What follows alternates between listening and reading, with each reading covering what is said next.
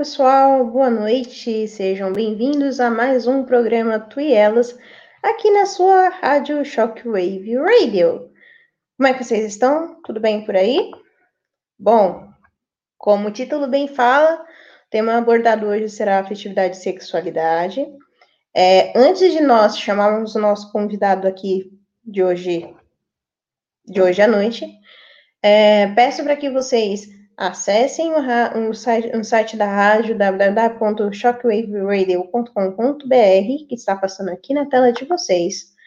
Peço também para que você se torne membro no canal, nos ajude a, a manter essa rádio funcionando, para que a gente chegue a cada vez mais pessoas, para que outras pessoas se sintam acolhidos da mesma maneira.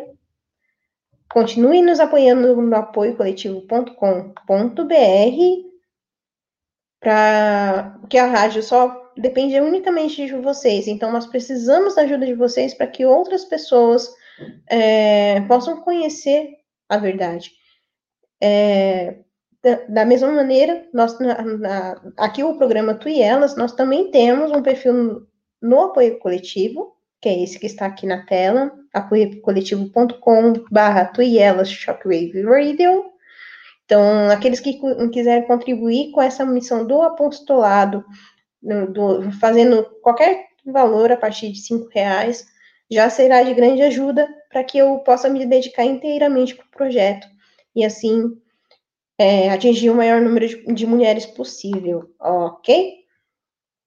Também nós temos na no, temos o canal da rádio no nosso Telegram, que está passando aqui embaixo. Arroba Rádio Shockwave, onde todos os links que são colocados, né, são post, né, falados durante a live, todas as coisas que são comentadas aqui, são reportadas depois lá no Telegram da rádio. Então, se você de repente perdeu alguma informação, não está em choque, ou em qualquer outro programa, vai estar o link para você consultar ali no grupo do Telegram, ok? Além disso, Aqui, o programa também tem o seu canal do Telegram. Sim, nós também estamos no Telegram. É só seguir lá, SW, que daí sempre quando tiver alguma novidade referente ao programa, com relação a, a, a algumas publicações e tudo mais, vou estar postando por lá também, tá bom? Caso de repente tiver algum imprevisto, alguma coisa assim, também vou estar avisando por lá, tá bom? Também peço para que vocês sigam-nos no nosso Instagram, Instagram aqui do programa, Tuielas SW, no Instagram. Eu prometo que eu vou começar a, a postar com mais frequência, com a correria dessa última semana não consegui colocar muito conteúdo ali, mas farei, tá bom? Prometo que farei. É, vou compartilhar aqui com vocês rapidinho a, uma tela. Peraí, deixa eu ver se eu. É, aqui. Compartilhar. Aqui. Se você ainda não leu o meu último artigo, peço para que vá lá na, na, no site do Shockwave, no portal Shockwave News. É, dê uma lida, tá? Dê uma conferida. É, eu coloco em alguns detalhes que vocês não verão na grande imprensa com relação ao ocorrido né, da semana passada com a Sara Inverno.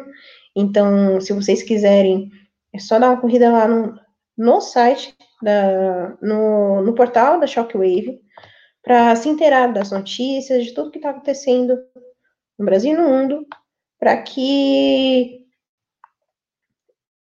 para que vocês se mantenham sempre muito bem informados, ok? Aqui as notícias que já foram colocadas.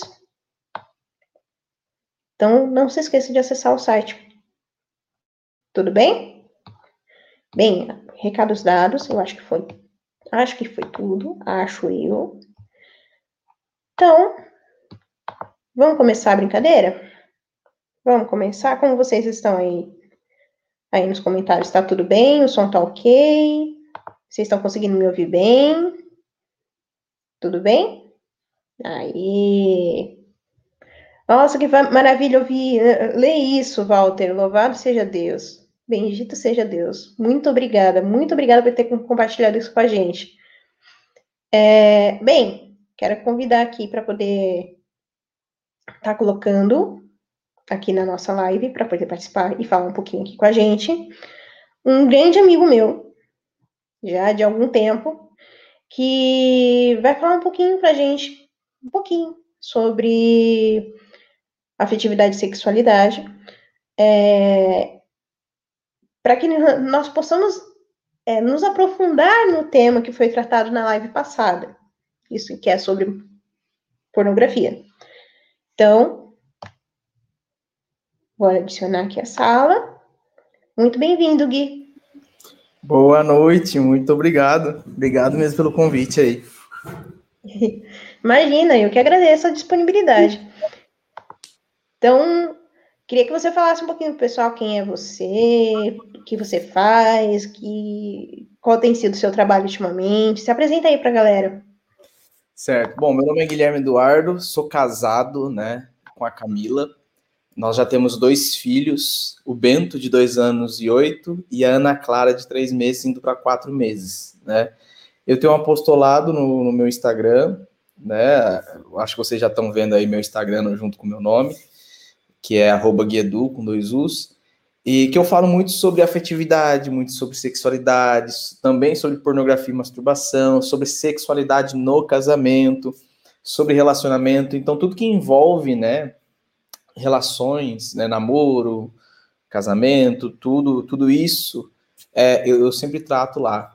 E hoje eu também tenho uma comunidade, né, uma comunidade digital chamada Exerkenegdo, então, quando você traduz do hebraico para o português, fica socorro de Deus. E o intuito da comunidade é justamente esse, ser socorro de Deus na vida das pessoas. Das pessoas que sofrem né, com algum problema na, no campo da afetividade, no campo da sexualidade. Então, por exemplo, hoje a, o Exerkeneg do mesmo é, tem uma duração de dois meses. Então, nós trabalhamos lá temas como amor maduro, autoconhecimento, vocação, pornografia e masturbação. E a aula de pornografia e masturbação é muito legal porque a gente traz bastante coisas, é, dados científicos e religiosos, né? Então a gente mostra o qual o problema que isso causa em nós, tanto no campo da, da, da biologia e fisiologia, tanto no campo da espiritualidade. Então é muito legal e a gente também aí a gente traz um caminho para ser traçado, né? Então é bem legal. E aí a gente vem falar sobre castidade, afetividade, sexualidade no casamento. E aí a gente traz aula bônus também, como as faculdades da alma. E agora, é, Tuane, a gente vai, a, vai incluir como aula bônus também a fertilidade da mulher. A gente vai falar sobre os métodos, métodos contraceptivos, como que eles fazem mal, aí os, vamos falar de métodos naturais. Então, a cada turma que vai passando, a gente vai, vai escutando né, o que o membro da comunidade está falando, e a gente vai melhorando sempre a próxima turma que a gente vai lançar. Tanto Caraca, que, que top! Então, tanto que em junho agora a gente vai abrir novas vagas, né, para a comunidade. E aí a gente está pensando em trazer agora a aula até de fertilidade da mulher, então vai ser bem legal. Nossa, maravilhoso. Bom saber. é, Walter, depois a gente vai deixar os dados tudo certinho ao final do programa, tudo bem? Onde vai encontrar o Gui e tudo mais.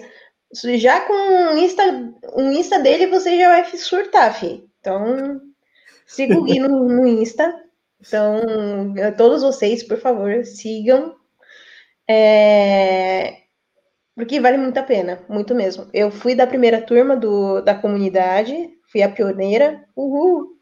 Foi, foi mesmo. É, e assim, foi maravilhoso, realmente assim, o período que eu passei com eles foi um período de grande aprendizado. A prova disso é que se hoje eu estou aqui falando com vocês é porque tem um dedinho do Guilherme nisso, tá? Então, tem um dedinho dele nisso, então eu estou falando com aquele que também me ajudou e que também, de uma certa forma, me formou, tá bom?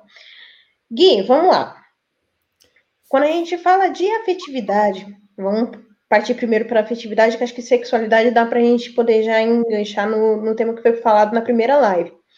É. Quando a gente trata de afetividade, muitas pessoas pensam que é somente o relacionamento, se trata somente do relacionamento homem-mulher, uhum. e não e não entendem a profundidade que isso que isso tem. Você poderia explicar para a gente um pouquinho sobre o que é a afetividade e como isso interfere na vida do ser humano? Certo. A afetividade é, é a nossa é, é, envolve muitas coisas, tanto a parte de sentimento, a parte da, da gente se relacionar, é a parte da construção da nossa personalidade, da nossa pessoa. Então, por exemplo, né, vamos, vamos, vamos dar um exemplo aqui: carência afetiva, né? Todo mundo tem um nível de carência afetiva. Todo mundo tem. Tem umas pessoas que têm mais, tem outras pessoas que têm menos, né? É, mas é, mesmo aqueles que parecem mais frios ou aqueles que, que parecem um pouco mais quentinho, aquele que é mais, mais, mais carente, mais afetivo, ou aquele que é mais tranquilo, né?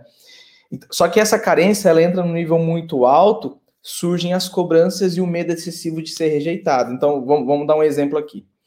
É, quando a criança nasce, é, ela nasce com, como posso dizer o termo, a, é, ela nasce com aquilo chamado receptivo. O que, que, que é isso? Quando você nasce, por exemplo, a Ana Clara que nasceu agora, eu tenho uma filha de três meses ela só sabe receber, ela não sabe dar nesse momento, nem retribuir, certo?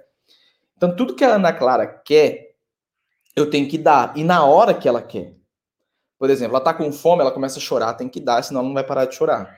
Ah, ela fez cocô, tem que trocar a fralda, senão ela não vai parar de chorar. Então, sim, quando a, a criança nasce, ela nasce nessa parte receptiva, ela só recebe.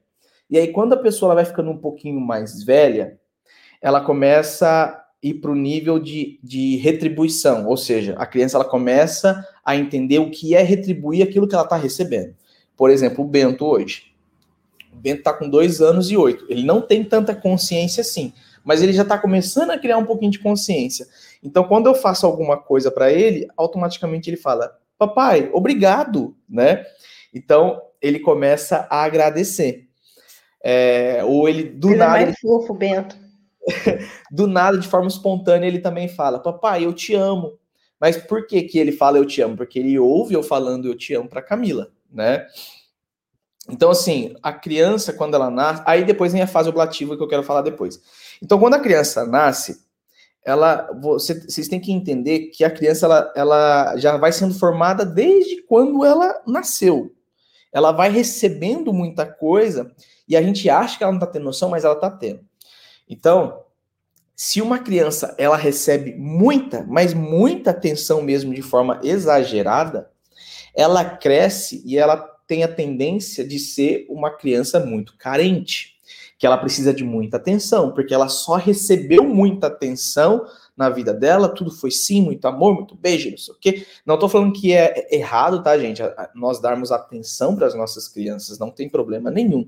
O problema é quando isso é de forma muito exagerada. Então a, a criança nasce e vira uma pessoa carente. Por exemplo, eu tive uma namorada que ela era muito carente, né? Ela dependia muito de mim. Mas por quê? Porque aí tem o outro lado também, é aquela criança que recebe atenção de menos. A minha ex-namorada, no caso, quando ela chegou numa certa idade, a avó dela já era bem debilitada e tinha um irmãozinho dela. Então ela, em vez dela ser criança e receber atenção, ela não recebia atenção, ela dava. Ela cuidava da avó e cuidava do irmão mais novo. Então ela fez um papel de adulto. Então, em vez dela ser cuidada, ser amada, é ela que tinha que fazer isso. Então ela não recebeu nada. Aí, quando ela começou a namorar comigo, ela meio que jogou essa responsabilidade em cima de mim. Eu tinha que dar essa, essa atenção para ela, atenção exaustiva, e eu não conseguia suprir essa necessidade, né? Então, tá vendo como a nossa afetividade, a nossa forma de se relacionar, os nossos sentimentos, eles vão sendo construídos desde novinho? Então, a gente sempre passa por essas três fases: receptiva, aquela que retribui, ou seja, quando você começa a ficar mais velho, você vai aprendendo a retribuir, se alguém faz algo para você, retribui. E aí chega na fase adulta, que é a fase oblativa, né? Que é a fase do quê? Que eu, que eu entendo que há mais alegria em dar do que receber. É, é o momento onde eu estou disposto a servir. E esse é o problema, porque muita gente chega na fase adulta ainda agindo como uma criança na parte que é só a parte receptiva, onde ela acha que ela só tem que receber, onde ela acha que o mundo deve alguma coisa para ela, onde ela acha que todas as pessoas devem alguma coisa para ela e na realidade ninguém te deve nada, entende? E isso é que é complicado. Então a nossa afetividade ela vai sendo construída desde novinha.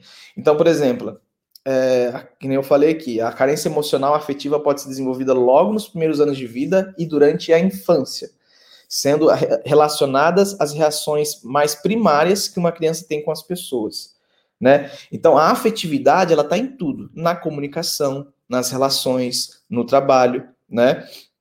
E nós precisamos nos completar com pessoas e situações externas. E o problema se dá quando se acredita que isso só será possível se o outro, né, pode me oferecer afeto, ou seja, eu deposito no outro essa responsabilidade de me completar. E ninguém pode me completar, nem minha esposa me completa. A minha esposa é um ela ela me complementa, né? É, é, então ela me complementa. Quem me quem me completa por inteiro? Somente Deus. E eu e, e, e, por exemplo, muita, muita coisa errada também, Tuane, que as pessoas falam, por exemplo, é ah, achei minha cara metade. Não existe cara metade. O que existe são duas pessoas inteiras que, tem, que, que coincidiram, né, e tem um propósito semelhante de vida, e tem mesmo propósito, objetivos semelhantes, né, metas semelhantes, sonhos semelhantes que se juntam para se tornar um casal e ser feliz. Só que se nesse relacionamento o outro sempre coloca a responsabilidade naquele que ele vai me preencher, ele vai me fazer feliz, tá fadado ao, ao fracasso aquele relacionamento porque ninguém consegue fazer o outro feliz, entende? Então eu tenho que estar tá bem, eu tenho que estar tá por inteiro. Então, por exemplo, no, no, no, meu caso, eu sou uma pessoa muito insegura. E toda vez que eu falo isso, todo mundo fica surpreendido.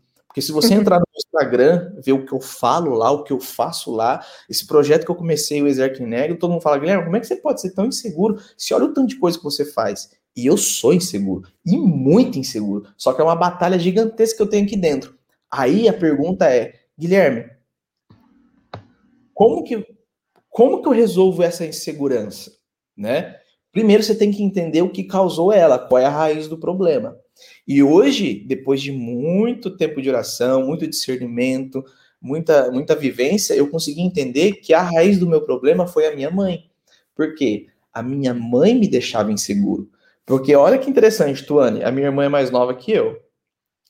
E eu tirei carta só depois que ela. Porque assim, eu fui muito doente quando era novinho. Então, uhum. como eu fui doente, minha mãe me protegeu muito. Só que aí eu cresci, a minha mãe continuou me protegendo. Então, a minha irmã é mais nova que eu. Toda vez que eu ia pegar o carro para ir para algum lugar, para uma cidade, minha mãe falava assim: Você não quer que a tua irmã vai dirigindo, não? Você tem certeza que você vai pegar o carro? Você tem certeza que é. você consegue? Tipo, pô, essas questões você já ia me dando medo, já ia me colocando para trás de novo. Falei, mano, será que eu consigo? Será que eu vou conseguir pegar o carro? E aí minha irmã acabava, pe... cara, minha irmã é mais nova que eu e ela que dirigia para mim. Entende? Então olha que situação. Então a minha mãe, por ter uma insegurança nela, passou essa insegurança para mim e eu cresci com essa insegurança até hoje. Só que aí eu trabalho em cima disso hoje, entende? Eu trabalho em cima dessa insegurança. Então, olha como que a afetividade é tão importante. Essas Sim. relações desde criancinha. Então, eu convido você que está ouvindo a gente agora a entender por que, que eu sou inseguro.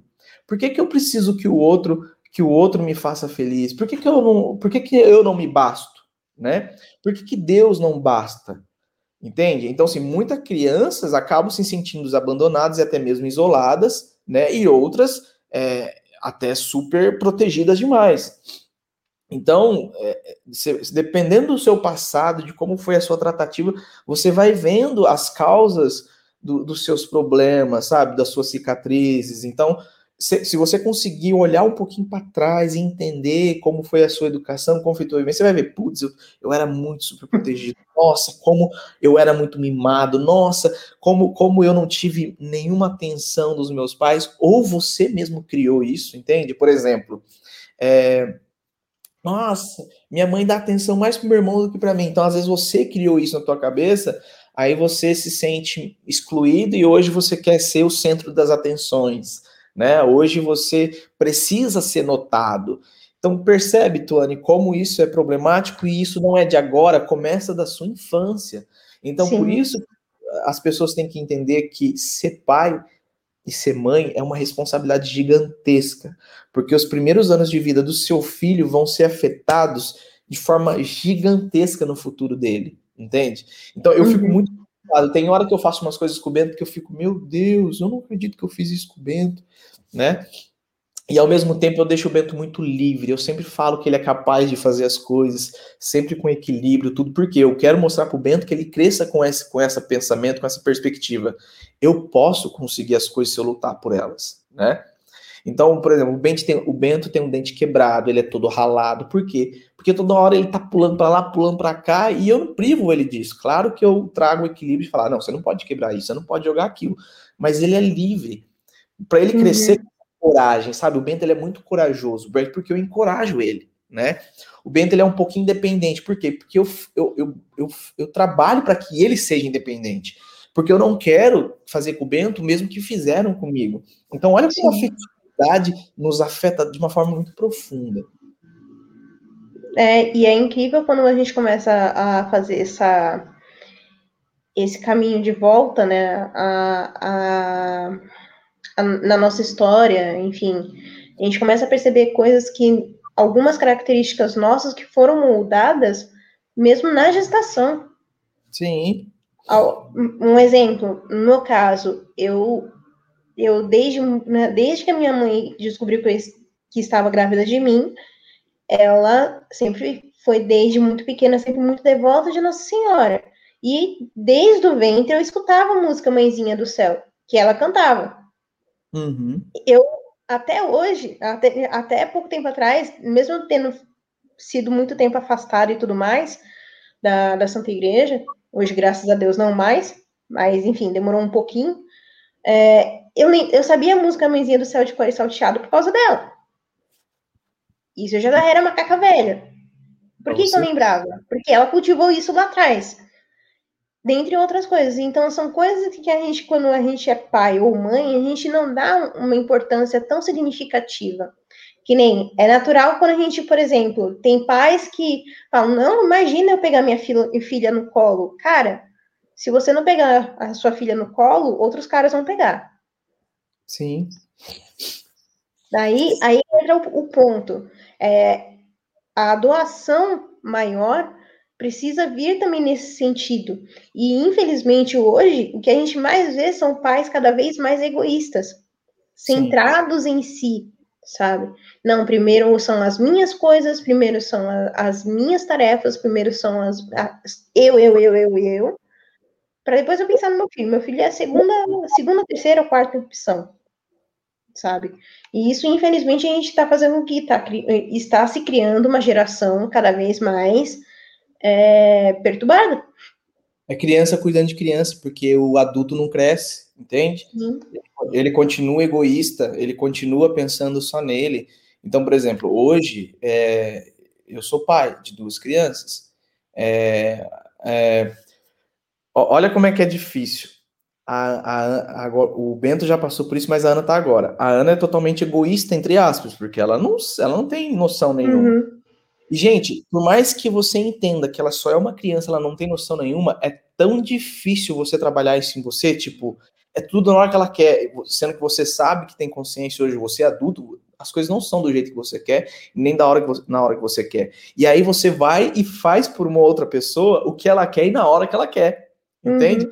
E isso afeta tanto o nosso orgulho, eu tô falando de mim, sabe? Eu, como pai, como homem, afeta o meu orgulho, porque, tipo assim, como é que pode? Nem tudo é do jeito que eu quero e quando eu quero. Por mais que eu tenha consciência que ela não tem noção disso, ainda assim me incomoda, né? Então, olha para você ver, você vai trabalhando o teu orgulho contra isso. Então, você vai abrindo mão dos seus projetos, muitas vezes, dos, dos planos que você fez. Por exemplo, eu tinha muitos planos. Ainda não consigo executar alguns porque a Ana Clara chegou. Então, eu vou ter que esperar eu vou ter que esperar, porque a Ana Clara precisa de mim por perto. Sim. Né? E, só que tem muitos pais que não, tem pai, não, eu vou fazer o nosso projeto, não sei o quê, deixa a criança aí, se vira. E aí ninguém tem noção do quanto é importante é, o, o pai por perto de uma criança. Eu, eu vou, dar um, vou dar um exemplo aqui, o Bento. Eu sou muito presente com o Bento. Quando uma criança vem ao mundo e ele só é criado com a mãe ou com a avó, a única referência que ele vai ter é feminina. Então, os traços dele, as características dele vai ser mais feminino, entende? Uhum. E as pessoas falam assim, não, não tem, não tem problema. Tem problema sim, né? Eu queria até saber se alguém aí, se algum homem, né? Gente, sem julgamento, tá? Aqui a gente tá batendo papo. Se foi educado só pela mãe ou só pela avó, só por mulheres. É, se alguém tiver, comenta aí, eu fui. É, é, isso ou não é? Você cresce com um pouco mais de feminilidade dentro, com mais, é, com mais traços femininos. Por quê? Porque é só isso que você teve de referência. Então, o Bento, quando ele nasceu, é, nos primeiros meses, a criança ela só tem aquele, aquele contato com a mãe mesmo, não tem como. Né? É, é, é, é o peito dando mamar, é, é, ali, toda hora só quer a mãe, só quer a mãe, só quer a mãe. Só que quando ele cresce um pouquinho, o pai vem lá e dá aquela rasteira e quebra, sabe? Quebra uhum. esse quebra esse relacionamento e traz o equilíbrio. Aí o pai já traz um pouco mais da dureza, um pouco mais do masculino, um pouco mais da força, um pouco mais. Então, às vezes, eu trato o Bento com mais força, com um pouco mais rigidez. Por quê? Porque eu trago esse equilíbrio, porque senão ele só tem mulher como referência, e aí ele não vai, ele não vai aprender a ser homem. E entendam uma coisa, gravem isso no que eu vou falar agora. Homem aprende a ser homem com outro homem. Entende? Um homem aprende a ser homem com outro homem. Ele não vai aprender a ser homem com uma mulher. Entendeu? Então o Bento ele olha como eu trato a Camila, como eu respeito a Camila, como eu faço carinho na Camila, como eu protejo a Camila. O Bento vai crescer com essa consciência. Putz, ser homem é isso? E esse é o meu papel como homem. O meu papel é proteger, amar e servir e prover. É esse o meu papel. Entende? Então, aí quando o Bento ficar mais velho e ele for arrumar uma namorada, não sei se, se a vocação dele é, é, é, é, matrimônio, se é sacerdócio, não interessa. Se ele for arrumar uma namorada, o que, que ele vai fazer? Ele vai lembrar de mim como pai e falar assim: meu pai trata assim a minha mãe. Então, é dessa forma que eu vou tratar minha uhum. namorada. Só que aí ele vai olhar para Camila. Bom, a Camila, a minha mãe trata assim meu pai. Ela, ela respeita ele desse jeito, ama ele desse jeito e serve ele desse jeito. Então, o que, que ele vai fazer? Pera aí, essa namorada que tá chegando, essa menina que tá chegando na minha vida. Então, entende? Ele, ele vai começar a medir Sim. as coisas. E a mesma coisa. Vai ter um outro patamar, vai ter um patamar muito elevado, uma exigência muito assim lá. Então, a Ana Clara é a mesma coisa. Quando a Ana Clara for, for, for arrumar um namorado, ela vai olhar para mim e falar assim: pô, meu pai trata assim minha mãe. Então, peraí, eu quero um namorado do meu pai para cima, não do meu pai para baixo. Entende? Então, por isso que eu me esforço para ser o melhor pai que eu posso ser, o melhor esposo que eu posso ser, porque é, é dessa forma que eu estou educando minha, o, o, meu filho. Então, isso é afetividade, sabe? É, é, desde de novinho eu estou tendo essa relação com o Bento diretamente e indiretamente. Entende? Porque direto quando eu estou com ele, e indireto quando ele vê o que eu faço. Uhum. Né? Então, é justamente... É, é uma coisa que, assim, eu até vejo isso em casa. O, que nem meu marido, às vezes a gente chama um carro para poder, um carro de aplicativo e tudo mais, para poder resolver algumas coisas junto e tudo mais. Ele, ele sempre, desde que eu conheço ele, já, hoje a gente completa sete anos de namoro, então tem um tempinho. Ele sempre abriu a porta do carro para mim, sempre foi abriu a porta dos locais onde a gente entra e tudo mais. Tipo, sempre foi muito cavalheiro, sempre, sempre. Aí eu, teve uma certa vez que eu perguntei para ele, mas amor, que é tão difícil ter, ter homens assim hoje em dia, tal. Aí ele falou assim: ah, eu aprendi vendo meu pai fazendo. Então, assim, tipo, quando a gente, quando a gente percebe que as crianças elas estão inundadas de bons exemplos, é impossível ter uma, uma é, ter uma geração totalmente desgraçada, vamos dizer assim. Porque o exemplo parte de casa. Então, não vai ser uma ideologia que vai ficar falando na cabeça dessas crianças que deve ou que não deve ser feito. Ponto. Enquanto a, a, é aquilo, pais mimados tendem a, faz, a fazer com que os filhos sejam mimados. Independente, da, aqui eu não estou julgando se você é ou não é. Aqui a gente não está julgando isso. Mas coloca a mão na consciência. Se na sua história você foi mimado, você tem que começar a trabalhar para que isso não venha é, não venha influenciar nas suas relações. Porque um, um homem, quando é muito mimado, e o Guilherme está aqui de prova e pode me confirmar isso, o homem, quando é muito mimado, ele quer tudo na mão. Então, a esposa, para ele, é uma mãe. E não é, é assim que funciona. A sua esposa é a sua mulher, é a sua companheira. Ela vai te agradar, sim, óbvio, é função dela, mas ela não é sua empregada. Então, por exemplo, às vezes a mulher teve um dia corrido e tudo mais, não conseguiu dar conta das coisas de casa, não vai cair a mão você pegar um copo para lavar. Isso aí. Não vai cair a mão você pegar uma vassoura para varrer a casa. Entende? Porque assim, principalmente quando estão os dois, entendeu? Porque assim, que eu que eu mais vi assim, principalmente na, na minha criação, era reflexos de que eu tinha que sempre cuidar do homem da casa. Entendeu? É, isso era meu pai, isso era o meu irmão. Só que hoje, agora casada, agora estando no outro lado da moeda, vamos dizer assim, o meu relacionamento com o meu marido é totalmente diferente. Meu marido é meu marido, ponto. Ele não é meu pai. E infelizmente, a, os afetos das pessoas têm se caminhado para uma tal numa tal via que o pessoal confunde. Então, acha que o seu marido tem que ser seu pai, acha que sua esposa tem que ser sua mãe, ou a sua namorada tem que ser sua mãe, fazer tudo que você quer na hora que você quer. Sabe? E as pessoas estão cada vez mais indo por essa via, que é uma via que tende a dar fracasso. Então, assim, não é que a. Não que a, a, as ideologias lá fora, e aqui vocês sabem que ideologia eu estou falando, não preciso ser tão explícita. É, as ideologias lá fora vão dizer, vão determinar o que vocês são, o que vocês deixam de ser. Elas não são determinantes. Quem determina quem, quem você é de fato é Deus. E se você não tem a sua afetividade voltada para Deus, você tende a ter uma, uma afetividade totalmente desregulada. Por quê? É só a gente pegar como exemplo, né, uh, que nem o, o, o, Gui citou aqui, uh, a relação entre homem, homem e mulher, casado, né?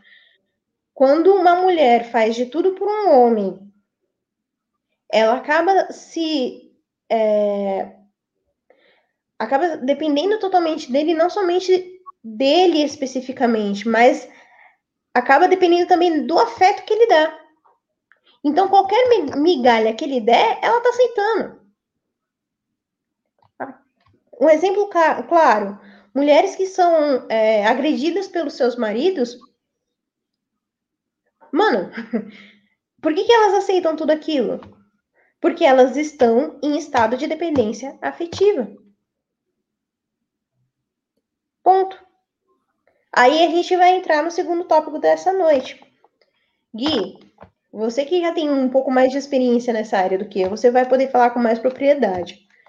Ah, é correto afirmar que a, a, as pessoas que, quando, quando têm algum tipo de deficiência nessa fase inicial da vida, na questão dos afetos, e acaba estabelecendo esse, esse relacionamento de dependência afetiva, elas são pessoas realmente felizes ou não? De jeito nenhum. Porque é, ela, ela coloca, na, ela terceiriza a responsabilidade de ser feliz no outro. E a responsabilidade de você ser feliz é tua, entende? Então, eu, é, igual eu falei para Camila, um dia, no namoro ainda, né? Falei para ela, eu te amo e eu quero casar com você. Mas se no, antes da gente casar a gente acabar se separando não dar certo, eu não vou morrer. Eu vou, ser, eu vou sofrer? Vou. Eu até falo para as pessoas, né? Quando as, algum, algumas pessoas mandam mensagem para mim, Guilherme, relacionamento acabou, o que, que eu faço agora? Eu falo, o que você faz? Você chora, chora bastante, sofre o que você tem que sofrer. E aí depois, irmão, levanta a cabeça e vai viver, vai, vai viver tua vida, ninguém morre por isso, não. Então, assim, é, é, é, importantíssimo a gente identificar em nós a, aonde a nossa afetividade está nos afetando, está nos atrapalhando, para a gente ir corrigindo esse curso, para que eu não comece um relacionamento de forma carente, de, de, de forma dependente, porque quando eu dependo do outro e eu tenho essa carência muito grande em mim, o outro vai fazer de mim gato e sapato, não adianta, né? Então, não, não, não, não foquem nisso. Entendam. E, e como é que você se resolve essas coisas? Entendendo a causa raiz. Você tem que entender, buscar causa raiz e trabalhar com isso em você, né? Então, hoje, mesmo inseguro, eu faço muita coisa, né? Então, uhum. essa insegurança, esse medo, ele tá aqui. Só que ele não me paralisa. E é pra, pra, por isso que existe a coragem, né? E essa coragem a gente, a gente busca em nós, em Deus, né? Uhum.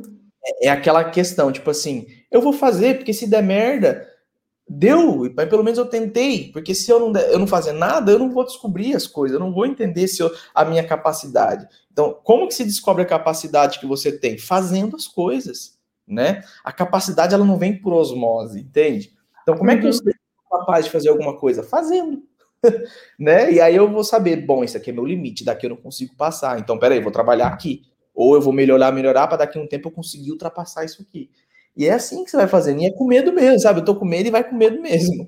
Então é isso. Só que você tem que ir trabalhando a raiz, né? Ah, então a raiz era minha mãe, me, me protegia, não sei o quê. Então vamos tratar isso aí. Vamos, vamos, vamos, vamos, vamos, vamos, vamos trabalhar isso aí, né? Vamos, vamos sarar isso aí. Então é isso. Mas assim, é... a pergunta que não quer calar. Eu tô chegando agora né, na, na, na live, eu não tô entendendo o que vocês estão falando. Eu sei que vocês estão falando de, de afetividade, mas eu não sei o que, que vocês estão. Enfim. É... O que seria essa dependência afetiva, afinal de contas? Dependência afetiva é quando você joga essa responsabilidade na outra pessoa para você ser feliz, para você se sentir completa, para você se sentir satisfeita, para você ter prazer, é você depender afetivamente do outro, ou seja, depender do afeto do outro para que você se sinta bem, entende? E, e onde uhum. deve ser ao contrário, eu eu dependo de mim para ser feliz, né? É, é, tem uma coisa no Exerquinegdo que eu, que eu sempre falei bastante, eu acho que você vai lembrar dessa frase: inteiro é melhor do que perfeito. Lembra disso? Sim, eu falei essa frase segunda-feira passada. Isso. Vocês têm que entender que para eu me relacionar com uma outra pessoa, não, não vá com esse pensamento que o outro vai ser a tua metade, que o outro vai te fazer feliz. Não. Eu vou inteiro, a outra pessoa que vai se relacionar comigo, ela precisa ser inteira. E aí, você nunca busque para se relacionar com alguém, com alguém perfeito, porque perfeito não existe, não existe ninguém perfeito. Você não é perfeito, a outra pessoa não é perfeita. Então também, claro que você não vai chegar num relacionamento totalmente sarado, totalmente saudável, totalmente curado das suas feridas. Vai ter, vai ter coisas que você vai sarar junto com o outro. O outro vai ajudar você, né, a sarar algumas feridas, mas nunca chegue num relacionamento totalmente dependente do outro colocando as expectativas no outro da tua felicidade.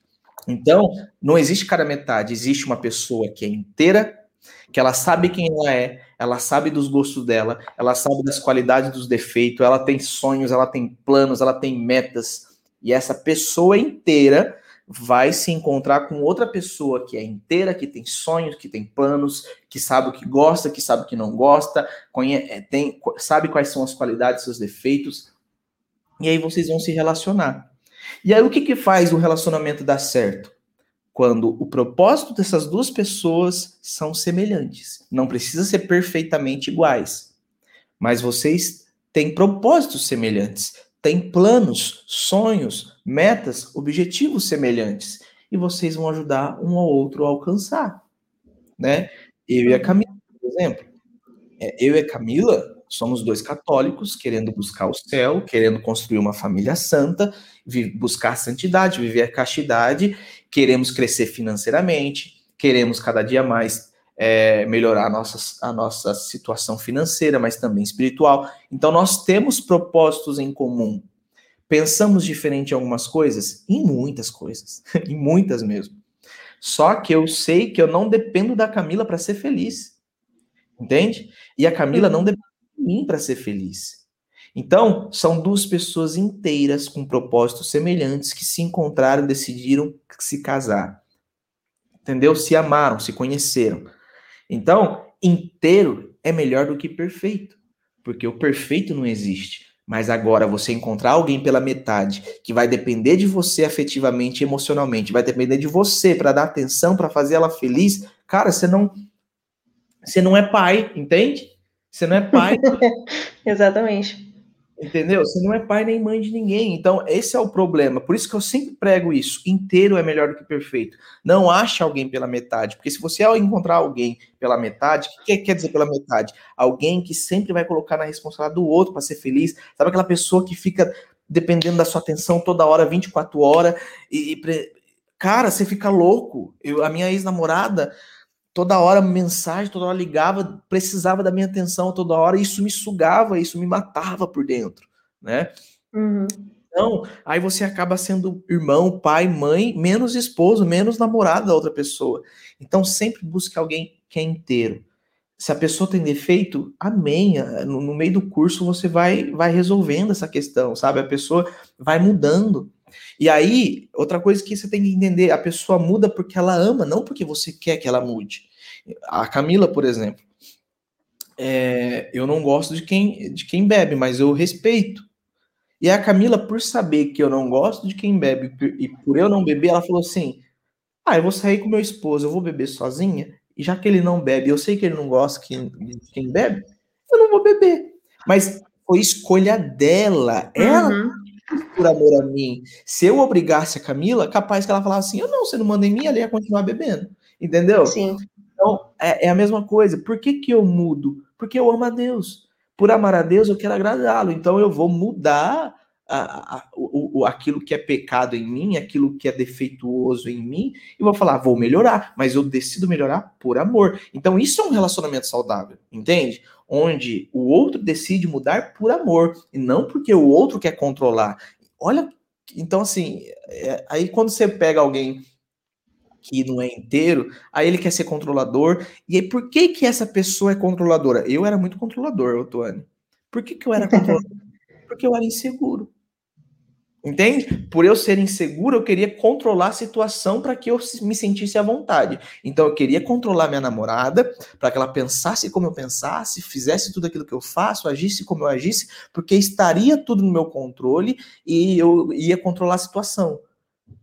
Agora, aquilo que não está, agora aquilo que está fora do meu controle, eu fico inseguro. Então, peraí, então eu não vou ser controlador, eu vou trabalhar a minha insegurança. É isso que eu tenho que fazer. Entende? Sim. Eu tenho que trabalhar a minha insegurança. Porque se eu controlo o outro, é, o outro vai ser, vai deixar de ser ele, vai perder a essência dele, ele vai ser infeliz e você vai ficar infeliz também. Porque olha que ideia louca, Tuane. Eu me apaixono por uma pessoa pelo que ela é, pela essência que ela é. Aí quando eu começo a controlar ela, ela deixa de ser ela. Aí eu perco tesão por essa pessoa, porque ela deixou de ser ela, porque ela tá sendo aquilo que eu quero que ela seja. Então, no final uhum. das contas, não faz sentido. é algo muito louco, cara faz sentido você querer controlar alguém, porque ela perde a essência dela e você deixa de gostar dela, porque não foi da forma que ela está agora que você aprendeu a gostar dela, mas na essência como ela estava antes. Sim.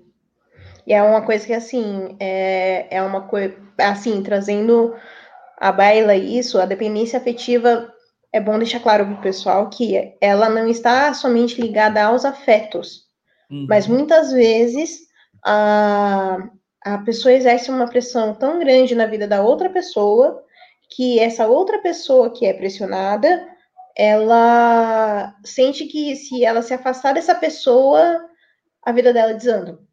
Uhum. Então, assim, eu falo isso porque eu já fui muito assim com as outras pessoas. O Guilherme viu uma parte disso. Eu, até pouco tempo atrás, eu era muito segura com relação ao meu casamento. Com relação a, a estar com meu esposo, a, a viver realmente para ele e tudo mais, e não ter ciúmes das piriguetes, sirigates que ficam andando por aí. Por eu me sentir muito segura, eu me senti muito insegura comigo mesma, eu, tam, eu acabava achando que qualquer hora ele poderia me trocar por qualquer outra pessoa. Até que chegou um ponto que eu dei um basta, isso foi eu, pessoal, Tuane. É, eu comecei a traçar um caminho de autoconhecimento. Nesse caminho de autoconhecimento, eu comecei a olhar para mim e falar: quer saber de uma coisa? Eu me garanto. Eu me garanto. Então, assim, às vezes eu brinco com ele e falo assim: ó, uma piriguete estava se secando, te secando ali na esquina. Ah, amor, nem vi. e fica assim, sabe? Porque assim, ele sabe que eu tô, ele sabe que eu tô muito mais segura comigo mesma. E é incrível, e assim, homens, vocês acham que não, mas quando uma mulher tá segura de si, ela automaticamente contribui e muito para que vocês, homens, estejam seguros. Uma mulher de verdade, uma mulher que é dona de si, é uma, uma mulher que entende o seu papel, o papel que ela exerce dentro da sua casa, dentro da sua família, dentro da sociedade, ninguém segura. Sim. Por que, que elas estão sendo totalmente bombardeadas hoje em dia? Nós, mulheres, estamos sendo totalmente bombardeadas. Porque todo e qualquer tipo de ideologia nefasta sabe que o calcanhar de Aquiles de uma sociedade são as mães. Que elas vão formar as próximas gerações. Ao lado dos pais, claro. Mas elas são as grandes responsáveis, vão passar. A maioria das vezes são elas que vão passar a maior parte do tempo com as crianças. É, e, e assim, e eu vou além, Tuane. Antes de, de, de, continuar, só, só dar um recado. Eu, eu tô vendo o pessoal falar muito aqui sobre bebida, né? De pode, não pode. Só para vocês entenderem, tá, pessoal? Beber não é pecado. Pecado é você se embriagar. Uhum. Então, assim, eu não gosto de bebida, é uma coisa, eu não gosto né? E eu não, eu não gostaria que a minha esposa bebesse, mas se ela bebesse, amém, né? Porque não é pecado, uhum. respeito. Então, assim, não, não, não sei se eles estão brigando ou discutindo, não sei, eu não tô, tô olhando por não, cima. Eu tô olhando só por cima, mas beber não é pecado, tá? É que eu realmente não gosto, né? Não, não, tem, não tive muitas experiências legais com isso, né? É, por parte da família, tudo. Então, para mim, eu, eu tirei isso da, da minha vida, né? Uhum. Mas respeito quem bebe, quem, quem gosta de beber. É que eu vi o pessoal falando aqui, eu não sei como é que tá, mas era isso. Voltando. E, e, vou além, porque a sociedade está uma desgraça do jeito que está hoje, porque as nossas famílias estão uma desgraça, entende? Sim. É, a sociedade ela é espelho da família. Então, por exemplo, é, isso, isso é um, um, um ciclo vicioso. São pais egoístas, egocêntricos, que não cuidam, que não educam, não sei o quê.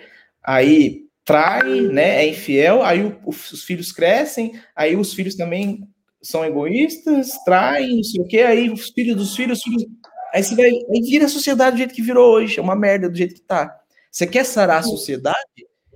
Vai ser uma família boa, vai ser uma família que busca o amor, o respeito, aí os teus filhos vão ser consequência desse amor, os filhos dos seus filhos vão ser consequência desse amor, desse, entendeu? Então, assim, você quer mudar um radicalmente, claro, no longo prazo, seja uma família santa, seja uma família que ama, que respeita.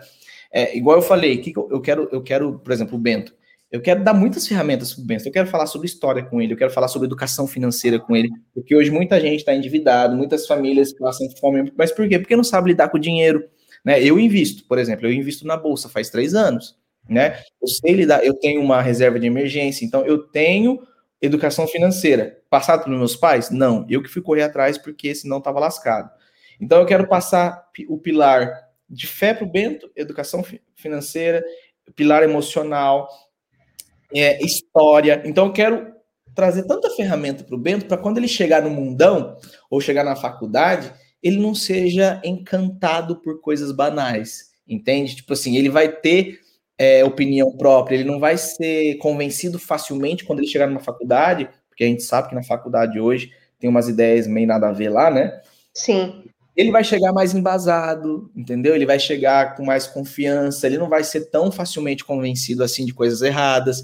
Então, esse papinho, por exemplo, assim, ah, vou colocar esse, mais um filho nesse mundo, né? Do jeito que tá. Gente, o mundo sempre foi ruim. Sempre teve problema no mundo, né? De hoje, que tá piorando as coisas. O mundo sempre foi assim. A diferença é que antes a gente não tinha acesso à informação. Para eu saber o que acontecia na cidade vizinha, demorava cinco dias, uma semana, um mês. Hoje, o que acontece nos Estados Unidos, em cinco minutos eu estou sabendo.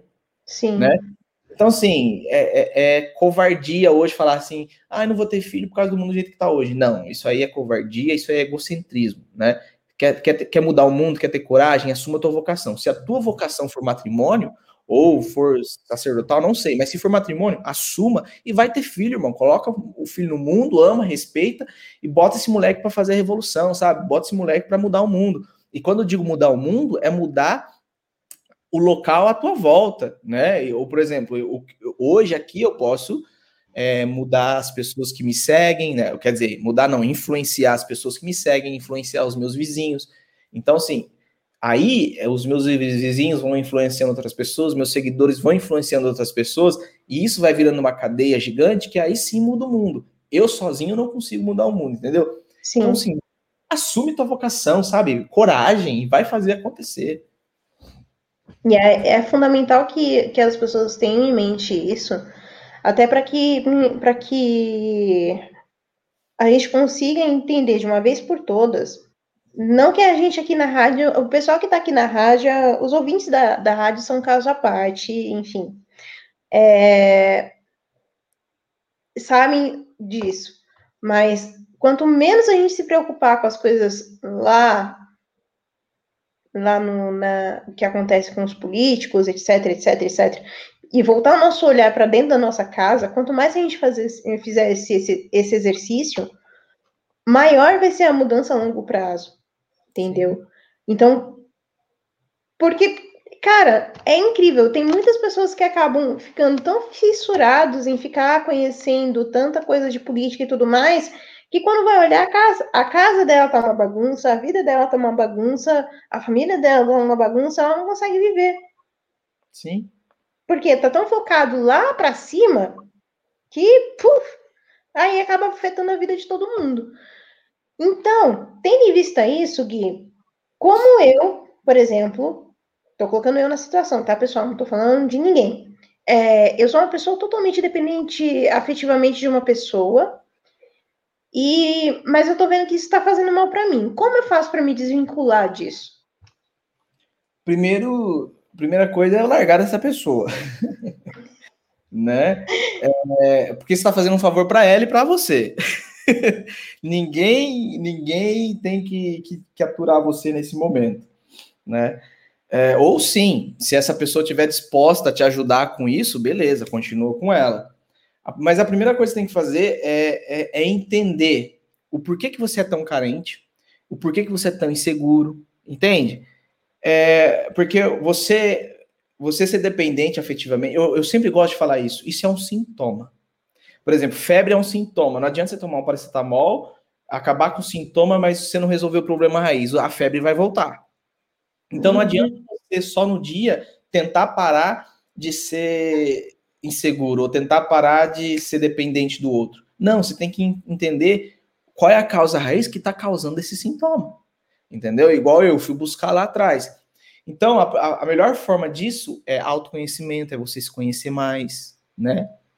É, é você entender as tuas fragilidades e, e trabalhar com elas e aceitá-las, sabe? Santo Agostinho dizia, né? Conheça-te, aceita-te e supera-te, né? Então, uhum. vai se vai se conhecer, vai entender quais são as suas fragilidades, vai entender quais são os seus problemas, vai entender quais são os motivos das suas inseguranças, vai se conhecer.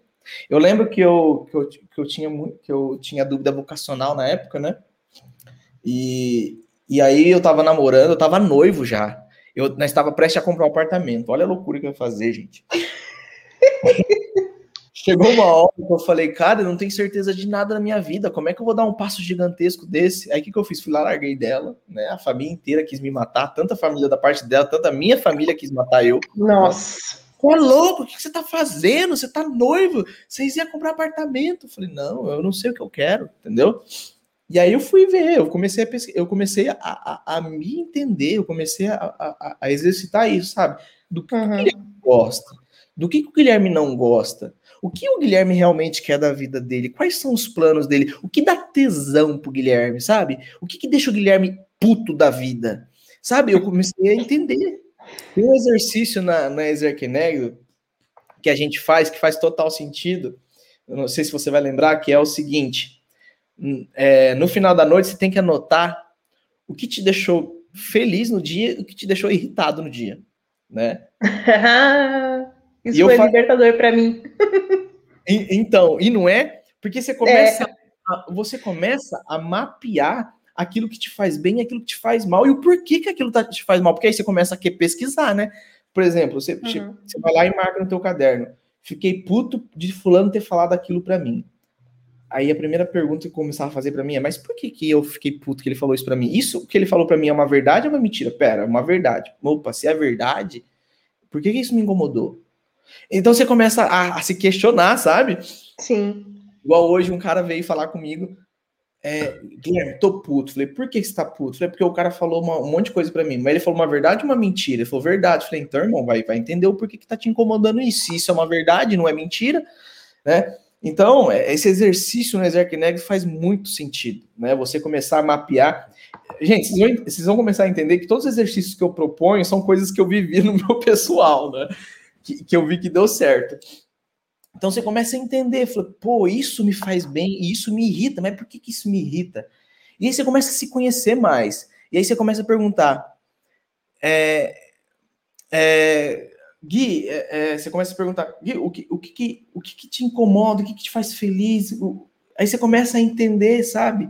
Qual que, é, qual que é o propósito de vida, o que, que eu quero fazer da minha vida. E aí foi quando eu comecei a entender. Olha que loucura, Tuane.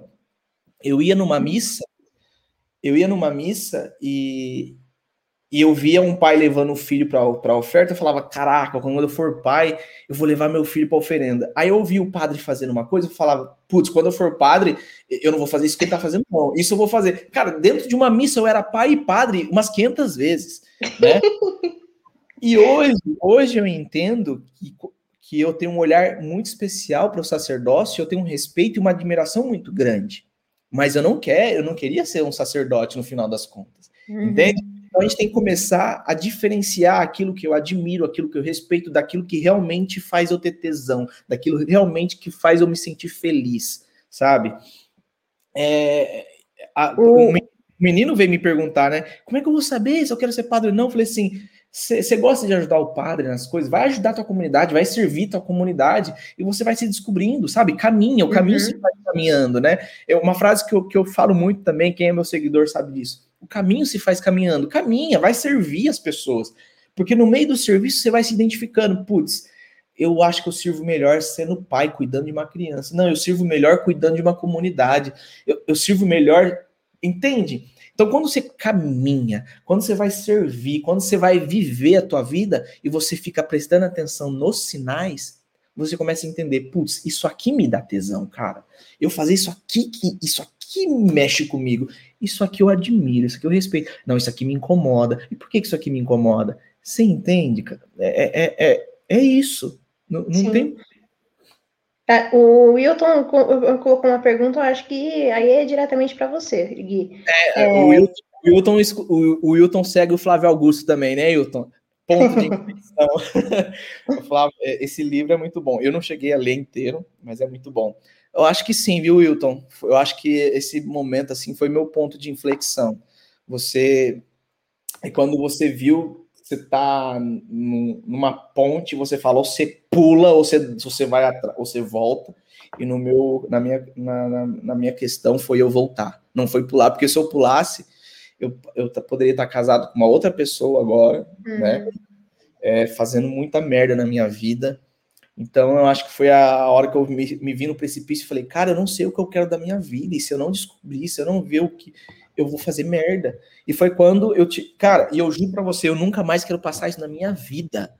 Como é ruim você você ir lá e planejar um negócio tão grande, envolver as duas famílias e chegar naquele momento e falar assim: vou dar um passo para trás. E as duas famílias ficam loucas com você. Né? Sim. Depois de alguns meses, eu comecei a namorar a Camila.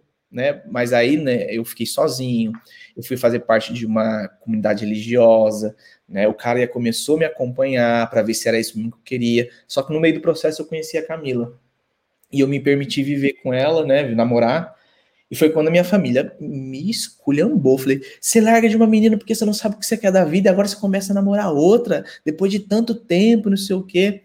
Tanto que Tanto que uma semana antes de eu casar, o meu irmão chegou em mim e falou assim: Guilherme, você tem, você tem certeza que está fazendo? Irmão, se você tiver uma vírgula de dúvida, você fala que a gente acaba com tudo isso aqui agora. Porque foi tão impactante eu ter largado tudo antes que eles ficaram com medo de eu não ter certeza nessa, nessa, nessa vez, entende? Sim. Só que dessa vez eu já tô até com dois filhos, né? E eu tô feliz, feliz demais. Mas é. é isso. Mas tudo isso foi questão de insegurança, de medo, de não saber o que eu queria da minha vida. Então, tudo isso se remeteu lá de trás, entende? Lá de trás. Uhum. Eu, eu cresci com insegurança, eu cresci com muito medo, eu cresci com muita incerteza no coração. Infelizmente, a, as escolas não vão dar isso. Infelizmente, às vezes os nossos pais não vão dar isso. Nos ensinar a cavucar, sabe? Nos ensinar, peraí, o que, que eu quero da minha vida? O que, que eu quero fazer? Qual, o que, que eu tenho de sonho? Eu, sabe? Uhum acender essa faísca em você, as escolas não vão fazer isso. Infelizmente, nossos pais, por não saber muitas vezes, tadinho deles. Meu pai, o que, que ele. Meu pai, ele teve uma educação muito, sabe, muito. Muito, sabe, muito pequenininha. Eu não sei a palavra certa usar aqui agora, e aí, infelizmente, o que ele me passou, ou felizmente, foi a música, né? Porque, graças a Deus, eu gosto muito de cantar, eu, eu toco bateria, canto, toco violão. Isso que foi a, o que meu pai deixou como herança para mim. Mas pro Bento, eu não quero deixar só a música, sabe? Eu quero deixar uhum. muita coisa.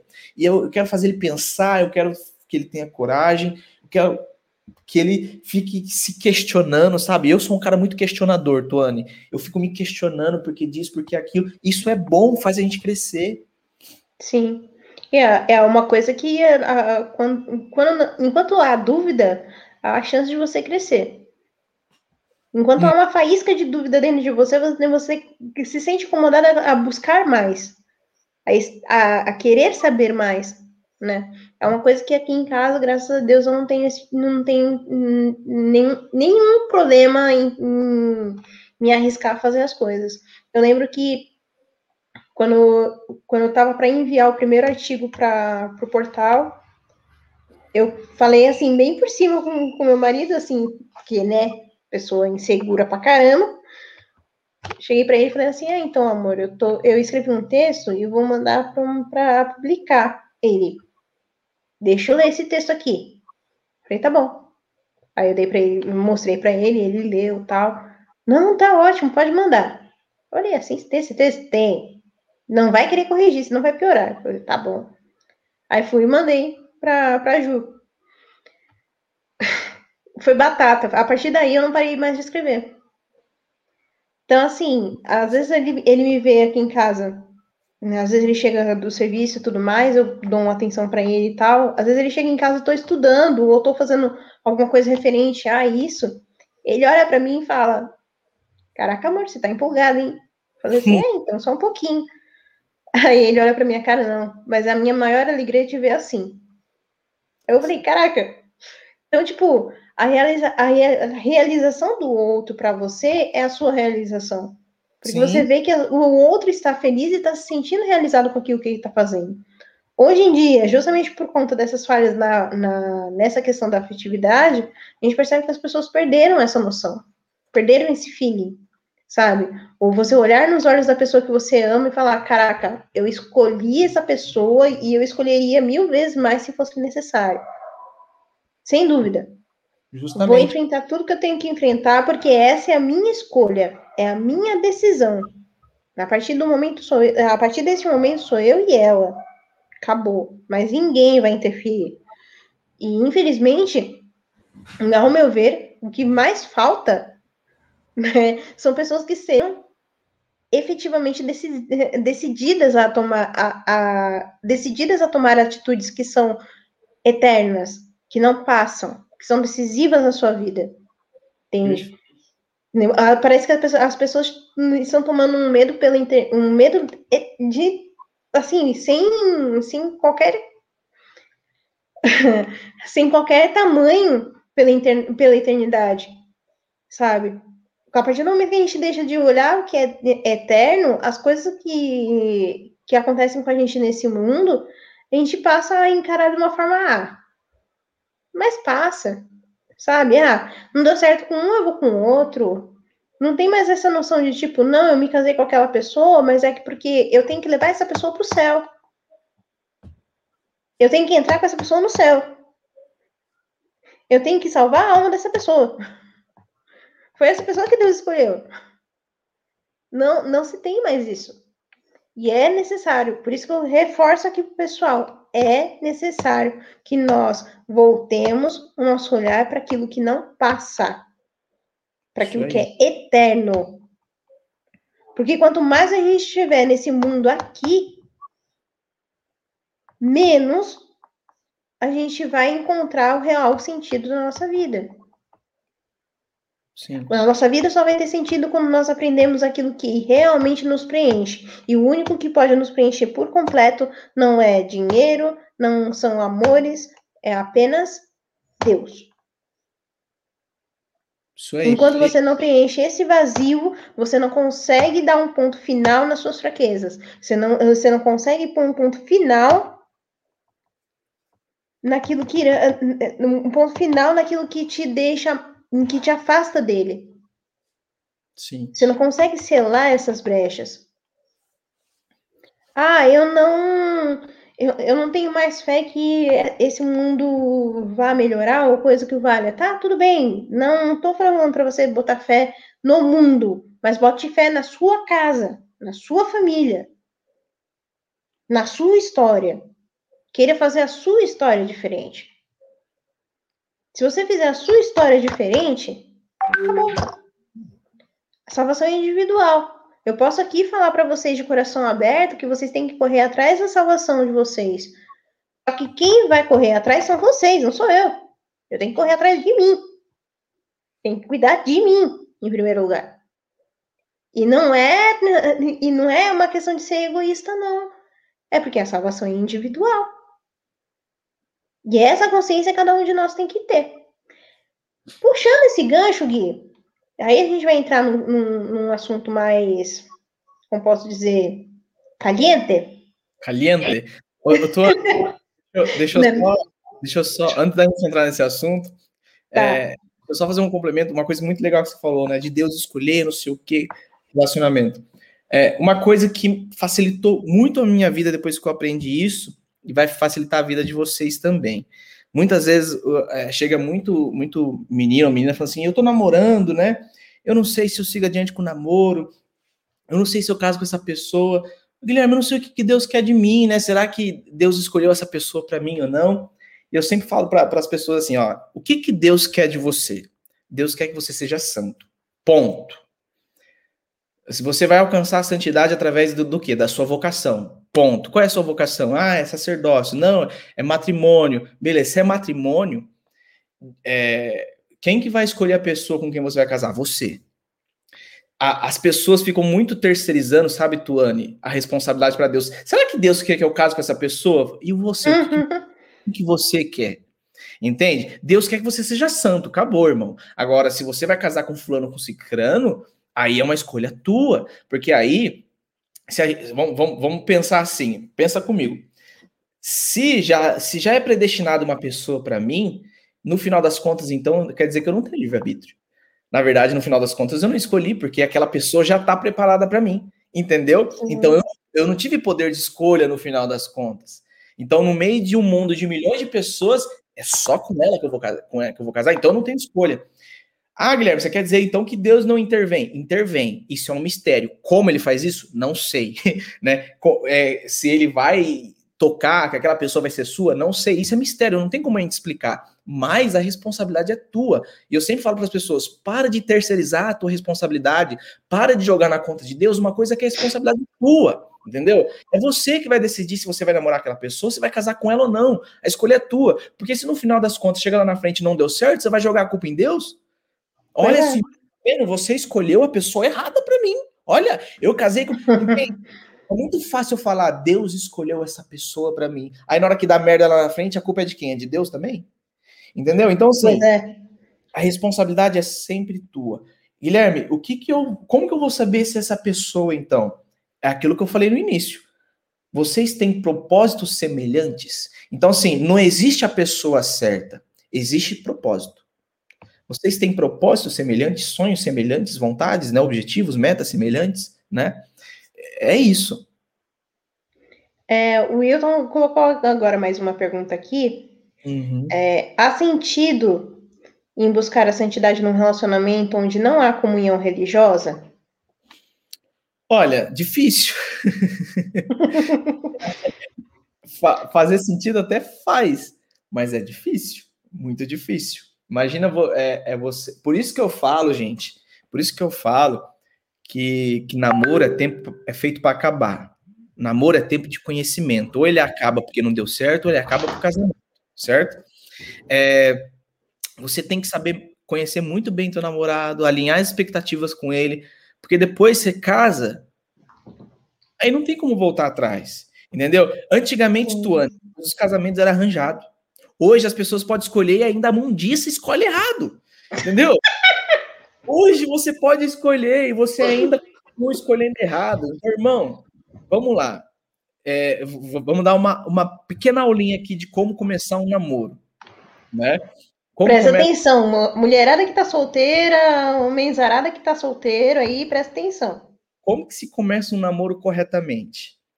É vocês dois sentar e alinhar propósito e expectativa. Por exemplo, é, quais são os princípios inegociáveis meus? Quais são os teus princípios negociáveis? Por exemplo, qual é um princípio negociável meu, Tuane? Ser católico. Então, automaticamente, para namorar comigo, você tem que ser católica.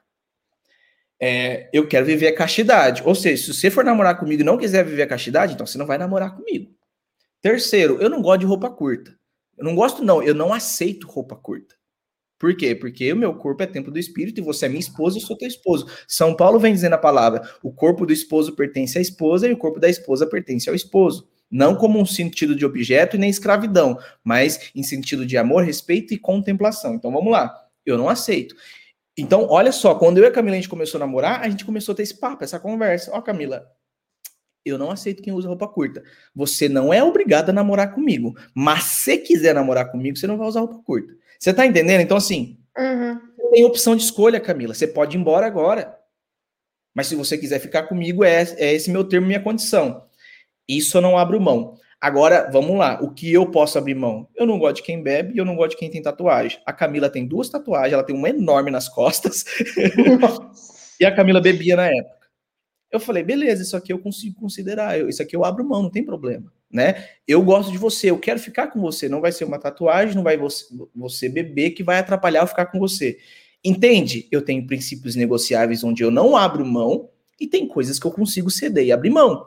Então, para você começar a namorar, é isso, é alinhar propósito e expectativa. Então, você vai, quando você começar a namorar alguém, a primeira coisa que você tem que fazer é sentar e conversar, falar, olha, essas são minhas qualidades, esse é meu defeito, né? É, meus propósitos inegociáveis são esses. Aí o outro vai ouvir o teu propósito. Falei, bom, isso aí eu não aceito, não. Falei, amém, então pode ir embora.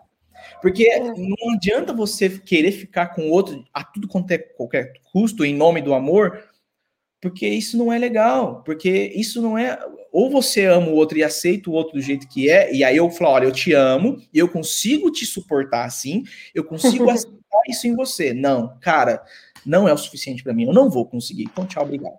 Entendeu? Então, namoro, namoro é feito para acabar, porque namoro é tempo de conhecimento. As pessoas hoje, Tuane, elas, elas entram no namoro numa, num, num, num achismo de, putz, eu vou ter que casar com essa pessoa, né? Porque eu tô namorando com ela. Não, cara, não deu certo, acabou. Entendeu? Namoro é tempo para isso, né? É, então assim, não, ah, Guilherme, e se eu ficar para conhecer? Não existe ficar. Ficar é pecado existe namoro. Então vai lá e namora, não deu certo, viu que não rola, viu que não suporta alguns defeitos da outra pessoa. Olha, eu não consigo suportar um defeito teu. Não vai dar para rolar para a gente ficar junto. Olha, não, eu com todos os defeitos que você tem, eu ainda consigo suportar, né? Eu consigo te suportar, eu, eu te escolho todo dia. Beleza, eu vou casar com você. Entende? Para de romantizar. Para de romantizar. Não porque em oração Deus falou que você é a pessoa certa. Ah, é? Vai colocar isso na conta de Deus. Chega lá, o casamento ao inferno depois. Ah, foi Deus que escolheu. Entendeu? Capaz. Então, assim, o que Deus quer de você, irmão? Santidade, que você seja santo, que você vai para o céu. Como você vai para o céu? Assumindo tua vocação. Então, faça. Aí, quem que, com quem você vai viver a tua vocação, aí é responsabilidade tua. Para de terceirizar a tua responsabilidade.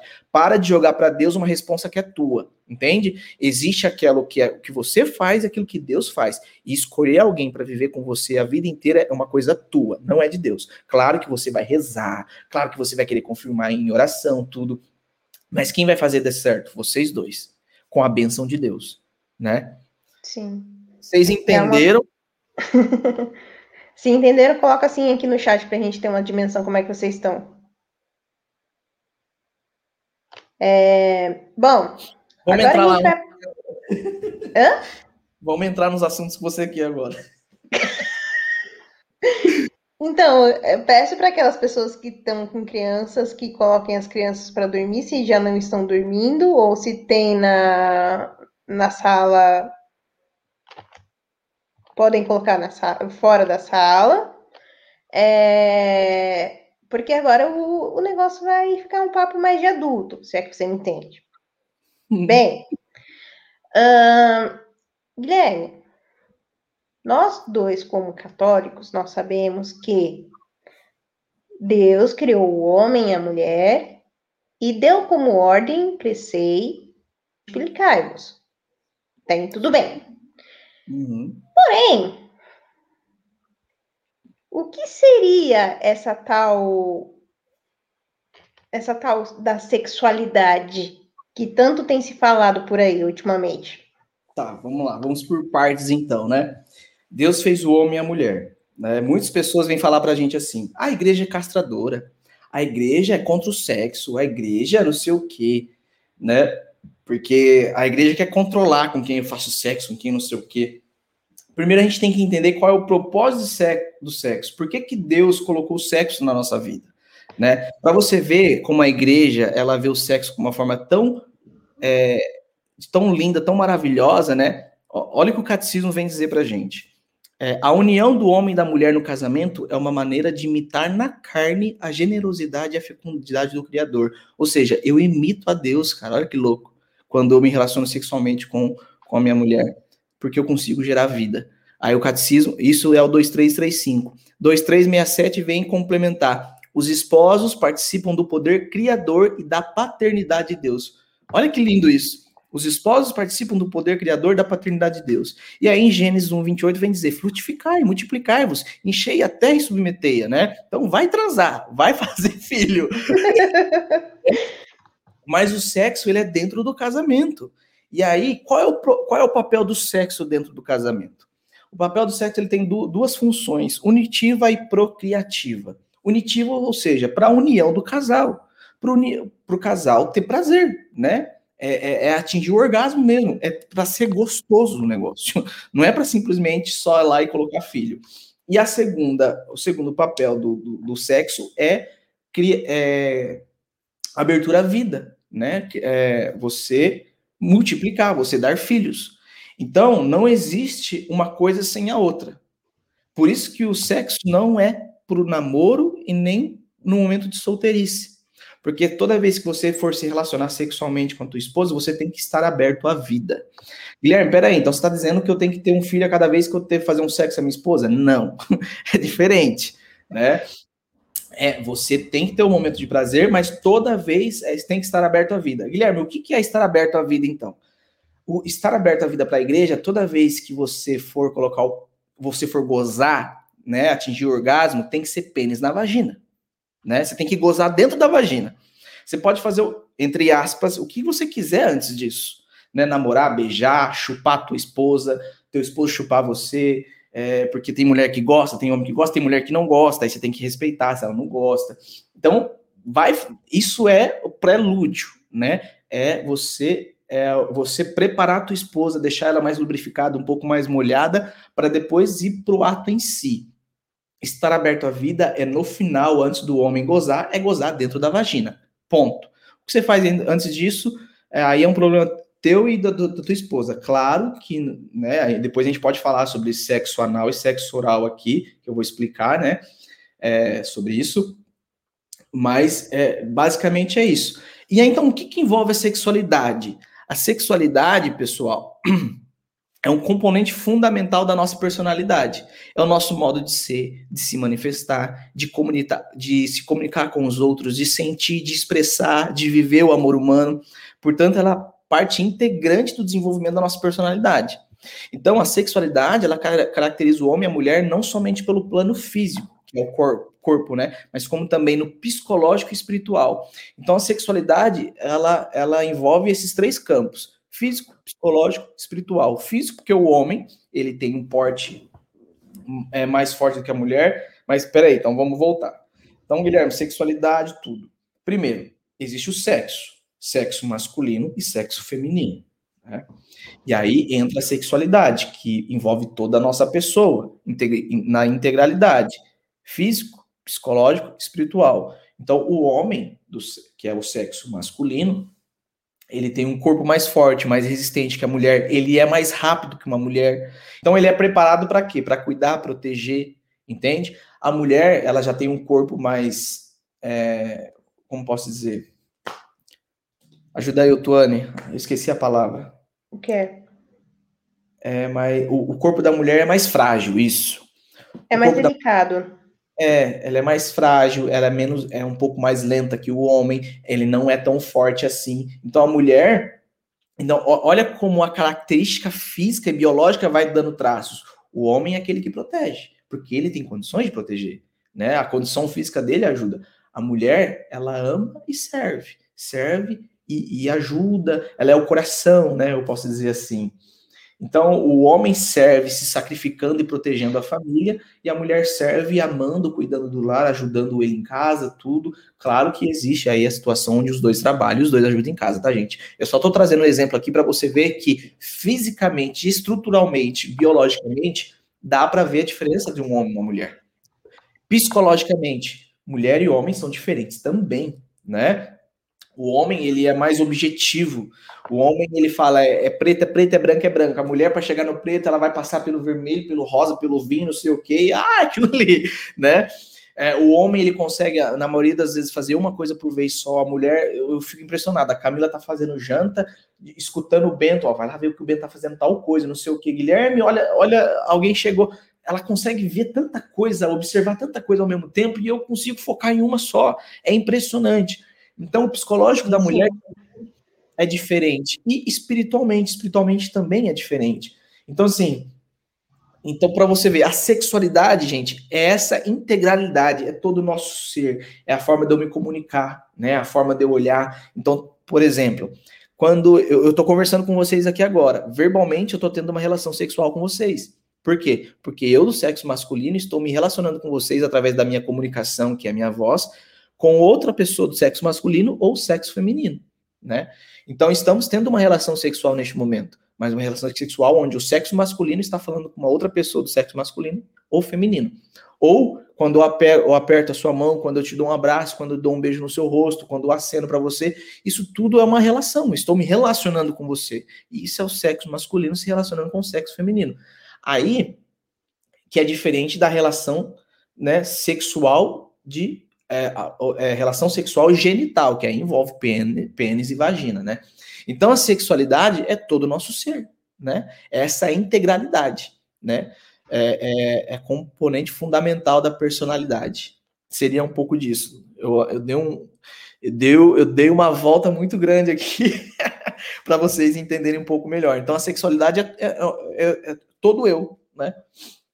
Que sou do sexo masculino e todo você que é do sexo feminino, outro então, assim, é correto eu afirmar que se Deus fez o homem e a mulher para que ambos sejam complemento um do outro, isso ele também quis transparecer nos corpos.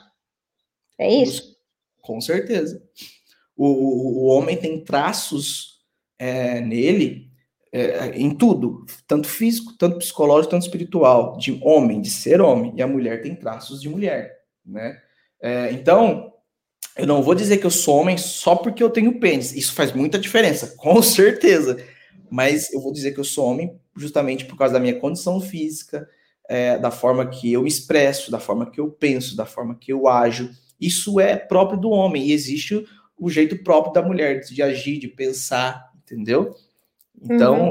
então tá tudo aí. O biológico tá, tá envolvido, né? Então, através da biologia você consegue ver que você é homem ou mulher, né? É, através do, do, do, DNA, do DNA, aí tem os cromossomos XX, XY. Então, para você ter noção, quando acontece a fecundação, na hora da, no ato da fecundação já é decidido se vai ser cromossomo XX ou XY. Ou seja, na hora da fecundação já dá para saber se vai ser homem ou menina. Olha que louco Sim. isso. Então, é, Deus fez as coisas de forma perfeita, não tem essa de ideologia de gênero. Besteira. Besteira Chora total. esquerda. Besteira total. Né? E, é, e é uma coisa assim, que quando é muito comum até o o Walter fez uma pergunta aqui que muitos, muitos catequizandos dele é, acabam fazendo e é natural, principalmente a gente quando está no caminho de namoro ou quando a gente está perto de casar e está vivendo tudo num tempo adequado, é natural que muitos acabam, é, como posso dizer, tendo a seguinte dúvida: ah, a igreja fala que, é, que tem que ser aberta à vida, mas e quando o casal já tem uma penca de filhos? Então, aí envolve a paternidade responsável, né? É, a, a, igreja, ela, ela, ela diz que tem que estar aberto à vida, mas ela também é compreensiva e entende a realidade de cada casal, né? Uhum. Nem todo casal vai conseguir sair e ter uma renca de filho. Não vai conseguir. Então entra, entra a questão da caridade por parte da igreja e, e entra por, a parte da caridade por parte do próprio casal também. De, Sim. poxa, se o meu limite é esse, eu não consigo ir além, né? Lembrando, tá, gente? A igreja ela sempre vai dizer para você estar aberto à vida, porque é uma promessa que você faz no casamento. Você está aberto a quantos filhos Deus te enviar? E você fala, sim, eu estou aberto. Mas no, a realidade, a vida real também é outra. Então, a igreja, ela, eu aprendi isso com a Pamela, né, que ela é uma instrutora. É, a Pamela, ela, ela é certificada, né, pelo Sempaflan, uhum. ela é uma instrutora MOB, e ela falou que, realmente, a igreja defende, né, que você sempre esteja aberto à vida, mas a igreja, como mãe, né, também entende a realidade do casal. Então, vai chegar um ponto que você não consegue passar dali, né? Uhum também atende. Só que pelo outro lado, você também tem que buscar cada vez mais a sua santidade, viver a vontade de Deus nos outros campos da sua vida, já que aqui você atingiu o teu limite, entendeu? Mas atingiu o teu limite mesmo, não é qualquer desculpinha não. Sim. Isso, isso que a igreja sempre fala, né? Que aí, por exemplo, tem um MOB, que é o método de ovulação Billings, que é um método natural, científico, né? No qual a igreja olhou e aceitou, tá? E aí, quando você vai passar ou deixar de ter filho, quando a, a, a decisão, o motivo é justo. Então, por exemplo, igual eu, eu tenho o Bento de dois anos e oito, e agora tem a Ana Clara. É justo eu esperar um pouco e não ter um terceiro filho, porque como é que eu vou ter um filho agora com a Ana Clara de três, três meses? É irresponsabilidade da minha parte. Se eu tiver um filho agora, eu não vou conseguir me dedicar à Ana Clara do, do tanto que ela merece da minha atenção. Então a gente tem que entender isso da parte da minha responsabilidade também como pai, educador e formador. Então, eu tenho o Bento, o Bento ficou um pouquinho mais velho, eu tenho eu, eu falei, vamos, vamos para Ana Clara agora, né? Vamos ter uma menina. Então, agora eu não consigo ter um outro filho, porque seria injusto com a filha que eu tenho agora, porque agora eu já reparto atenção com a Ana Clara e com o Bento. E a Ana Clara, uhum. nesse momento, é a que mais precisa de atenção. Né? Então eu não posso ser egoísta nesse. Seria egoísmo da minha parte eu falar assim: peraí, já vamos enfiar, vamos ter outro filho já e se lasque. Não dá assim, tem que ser responsável, né? Sim. E, é uma, e uma coisa também que, assim, às vezes o pessoal tem aquela, aquela impressão de que quando a gente fala, não, a gente tem que estar aberto à vida, e a gente, obviamente, tem que estar aberto à vida, inclui, ah, um casal que, por algum motivo, ah, não pode vir a ter filhos é, ele, o casal, quando é aberto à vida, nesse caso, sabe que podem, se eles têm condições financeiras, eles podem estudar a possibilidade de, de pelo menos adotar uma criança. Sim, né? porque aí, no caso, porque aí no caso a culpa não é deles, eles não estão tendo escolha, né? Sim. Assim, a, aí a, a, lei não inclui a eles, né? A lei entre aspas, não vai incluir a eles, tipo assim, ah, não... porque muita gente vem essa pergunta, eu vou poder fazer sexo no casamento, já que eu não posso ter filho? Sim, você vai poder, né? Tem Aliás, parte... é dever, né? É, e uma coisa que eu aprendi com a Pamela também, gente, é lindo. É, toda relação sexual gera vida. Por mais que não gere um filho, porque isso é a união do casal, é você ali celebrando a vida de vocês dois, é vocês se amando, é vocês louvando a Deus naquele momento, na, na, na, no ato do prazer. E ela falou, então ela falou isso e isso marcou muito, muito profundo no meu coração. Sim. Toda relação sexual gera vida. E neste caso está gerando vida no casal, celebrando a vida deste casal, né? E isso é legal. Por mais que não gere um filho, tá gerando vida. É, é uma coisa que, assim, querendo ou não, você está. É, até, se eu não me engano, eu escutei isso numa formação, né? Que a, a cama do casal é o altar da casa. Porque Sim. é um sacrifício que se dá. A, na relação onde há relação sexual, não, não estão apenas dois corpos ali, estão duas almas. São duas almas que se unem naquele momento e se amam e se doam por inteiro em sacrifício. Sacrifício entre aspas, mas que se doam por inteiro para que dali na, é, surja frutos desse relacionamento, entendeu? Uhum. Então, assim, é, é, uma coisa que até brinco com, com meu marido, né? A gente, conforme vai passando os, os anos de casado, parece que a gente está se sentindo muito mais realizado, muito mais pleno em tudo. Porque, cara, é maravilhoso quando você tem a, a sua. A, a consciência de que em cada relação que você mantém com seu esposo, com a sua esposa e tudo mais, quando você não acelera o passo e quer ter uma, uma vida sexual ativa fora do casamento, é tão bom quando você olha e fala assim, cara, como eu estou feliz. Sim. Sabe? Como eu, como eu tô pleno, plena do lado da pessoa que eu escolhi para estar. E é uma coisa que, assim, o pessoal muito tem se falado, que, que assim, a afetividade e sexualidade virou agora teminha, tema da moda. Todo mundo tá falando isso e estão falando umas bobagens, assim, que eu fico... Não, gigantesco. Mano, desce daí. E, só que eles não atingem o foco. O foco principal é, quando você tem uma afetividade bem resolvida, você não desconta na sexualidade. Uma pessoa que é dependente afetivamente de uma pessoa, ela tende a descontar no, na relação sexual desegra, desegrada um vazio que está que, que é proveniente da parte afetiva. Quando ela desconta na parte sexual, uma vida sexual totalmente desegrada e fora da, daquilo que é o certo, essa pessoa, toda vez que, que acaba uma relação sexual, ela se sente um lixo. Sim. Ela se sente usada. Aí eu vou puxar o ponto para o pro programa anterior.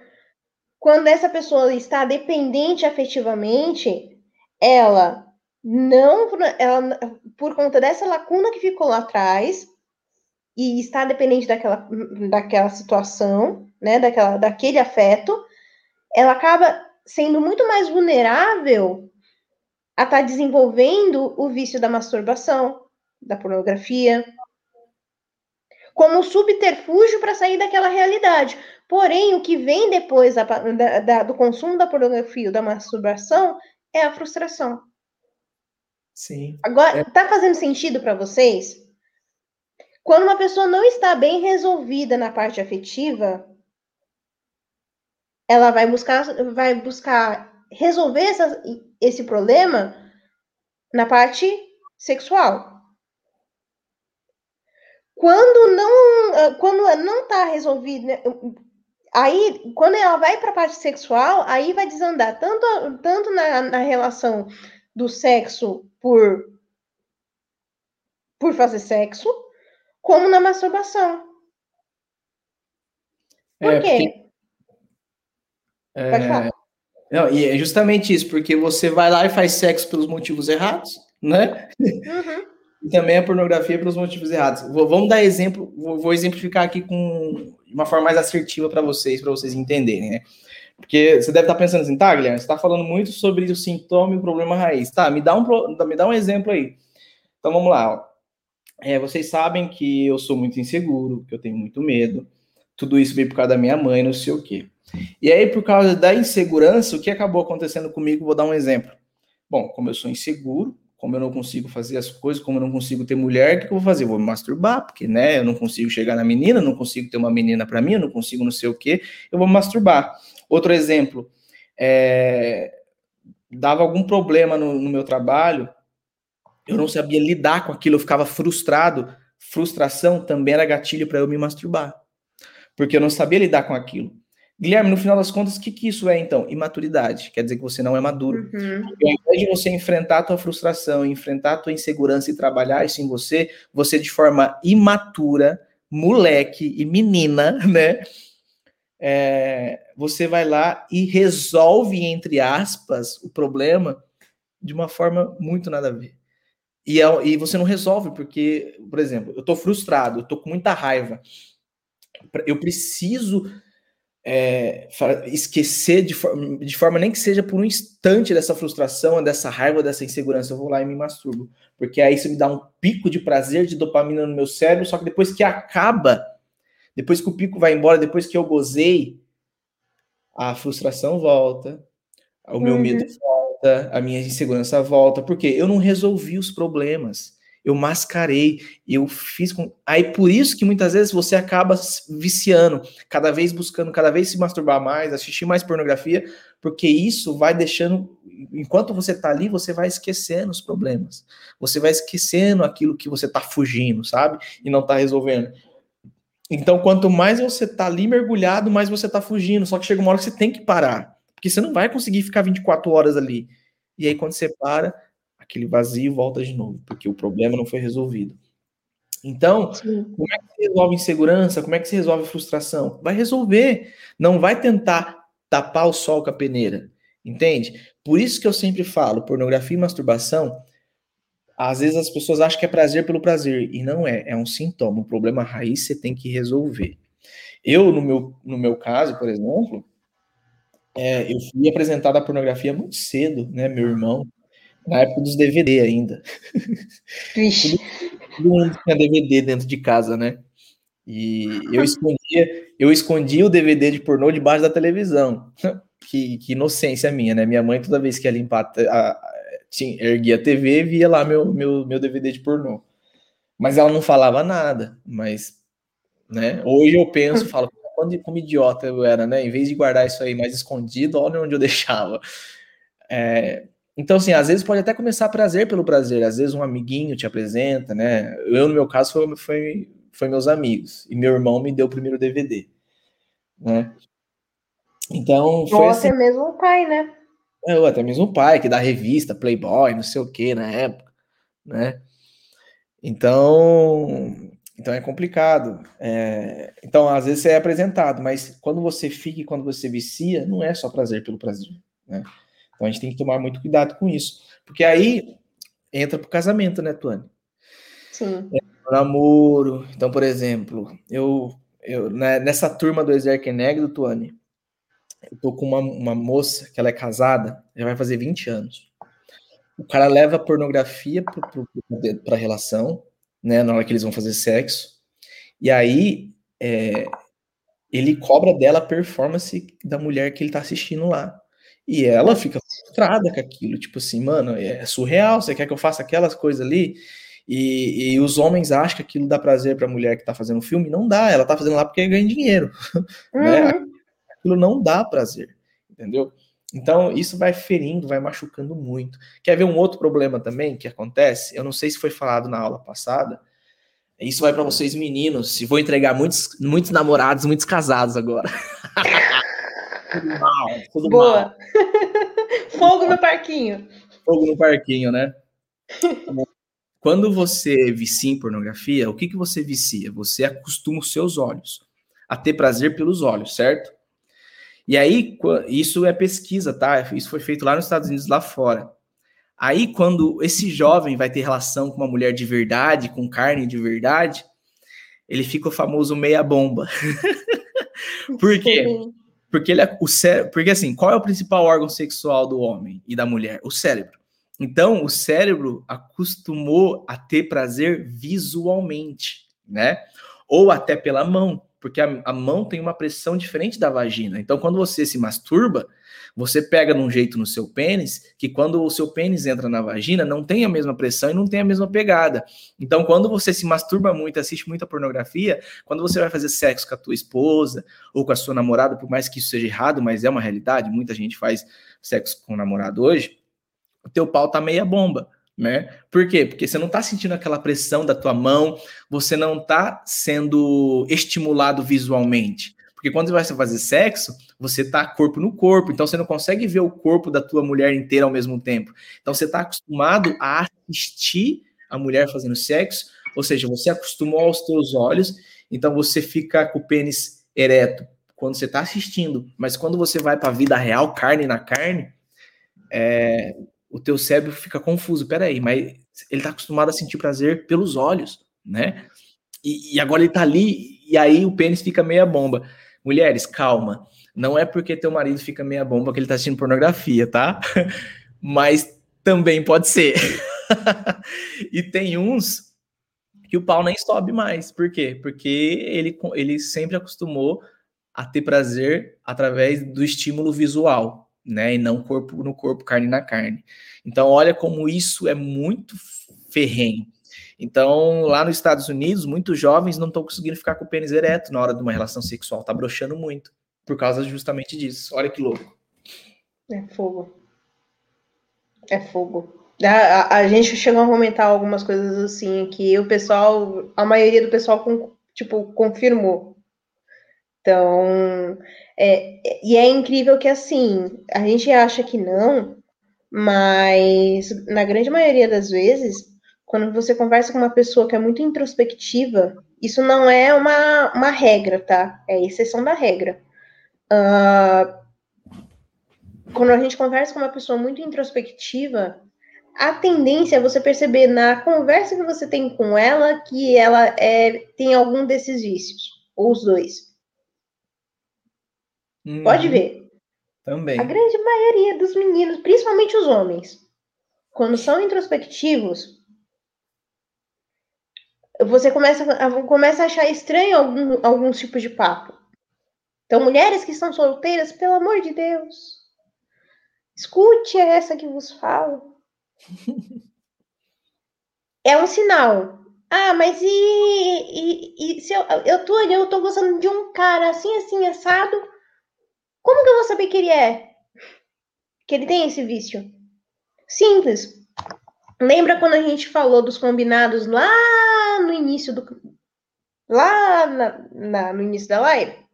Então, um dos combinados que você tem que traçar com ele, que você tem que colocar na mesa com ele, são, também são os seus vícios. Nossa, como assim? Sim, porque se a pessoa te ama e realmente escolhe estar do seu lado, ela vai aceitar também o seu vício e vai lutar por você. É, é isso é importante, porque ela tem que ter o direito de ficar ou ir embora. Você não uhum. pode não pode ser desleal nesse momento, entendeu? Você tem que ser sincero, você tem que dar a liberdade dela de escolha. Olha, eu sou viciado em pornografia. Porque uma coisa, a tua, o que você trouxe, trouxe Tony, é muito importante. Eu tenho o Felipe, que é um amigo nosso, eu acho que você já assistiu a live conosco, Tuane, não sei se você assistiu. Assisti, assisti. O Felipe, ele chegou para a namorada, né, na época, falou assim: Olha, eu sou viciado em pornografia e masturbação e eu estou tentando com todas as minhas forças sair desse, desse, desse mal, tá? E eu tô te contando porque eu quero te dar a liberdade de escolher permanecer ou ir embora, porque seria injusto eu esconder isso de você. Porque vai chegar uma hora que, que as pessoas descobrem, gente, não tem como. Uhum. Aí ela virou para ele e falou assim: Ó, eu estou vendo sinceridade nos teus olhos. Eu estou vendo sinceridade no que você está falando. Então, eu vou ficar porque você está falando para mim que você quer vencer. Se você uhum. não passasse a vontade de vencer isso, eu ia deixar você aqui agora e ir embora. Então ela ajudou ele e ele venceu. Entendeu? Uhum. Então, assim, quando você começar a se relacionar, seja transparente, né? Porque vai ser muito injusto e desleal da sua parte você esconder isso da pessoa e a pessoa ficar e ela descobrir só depois que casar. Você roubou o direito dela. E aí, uhum. saiba que se ela descobrir no casamento, é, ela consegue a nulidade do casamento. Sim. Entendeu? Então, isso é muito importante. E aí, agora, se você souber, você mulher, ou você homem também, porque tem bastante mulher viciada em pornografia. Sim. O seu namorado, a sua namorada é viciado em pornografia e ele não tem nenhuma intenção de largar ele disso aí, de parar, cara, pé na bunda e vai embora, mesmo que você sofra. Entendeu? Pé na bunda e vai embora. Você não é obrigado a ficar com alguém que não quer mudar. Entendeu? Uhum. E é uma coisa que, assim, por que, que, por que, que a gente está falando isso, pessoal? Assim, vocês sabem como a pessoinha aqui é. Quando a, gente, quando, quando a gente fala aqui que vocês precisam conhecer a pessoa também nos seus vícios, é justamente porque quando você começa a amar as pessoas, a, a pessoa que você escolheu para estar do seu lado também no vício dela, você consegue resgatar. Um homem de verdade, uma mulher de verdade é aquele que vai até o fim por aquele que, ela, que ele ama ou que ela ama. Ah, isso é utópico demais. Não é. Se você for um homem maduro de verdade, se você for uma mulher madura de verdade, você vai bater no peito e vai falar: não, você vai sair dessa. Você vai sair dessa. Porque a minha escolha é te amar, a minha escolha é estar do seu lado. A maturidade faz com que a gente age dessa forma. Por quê? Lembra quando, gente, quando o Guilherme falou lá no início? Ser inteiro é melhor do que perfeito? É isso. Quando você está num relacionamento por inteiro, é por inteiro. Isso vai incluir os vícios, isso vai incluir os defeitos, isso vai incluir tudo no pacote. Então, assim, principalmente quando vocês já estão num relacionamento que você tá começando, né, né, que você já tem um certo convívio com a pessoa, ah, mas já tem um tempo que eu tô começando a namorar, eu posso fazer, eh, colocar essas condições novamente? Sim. Sim.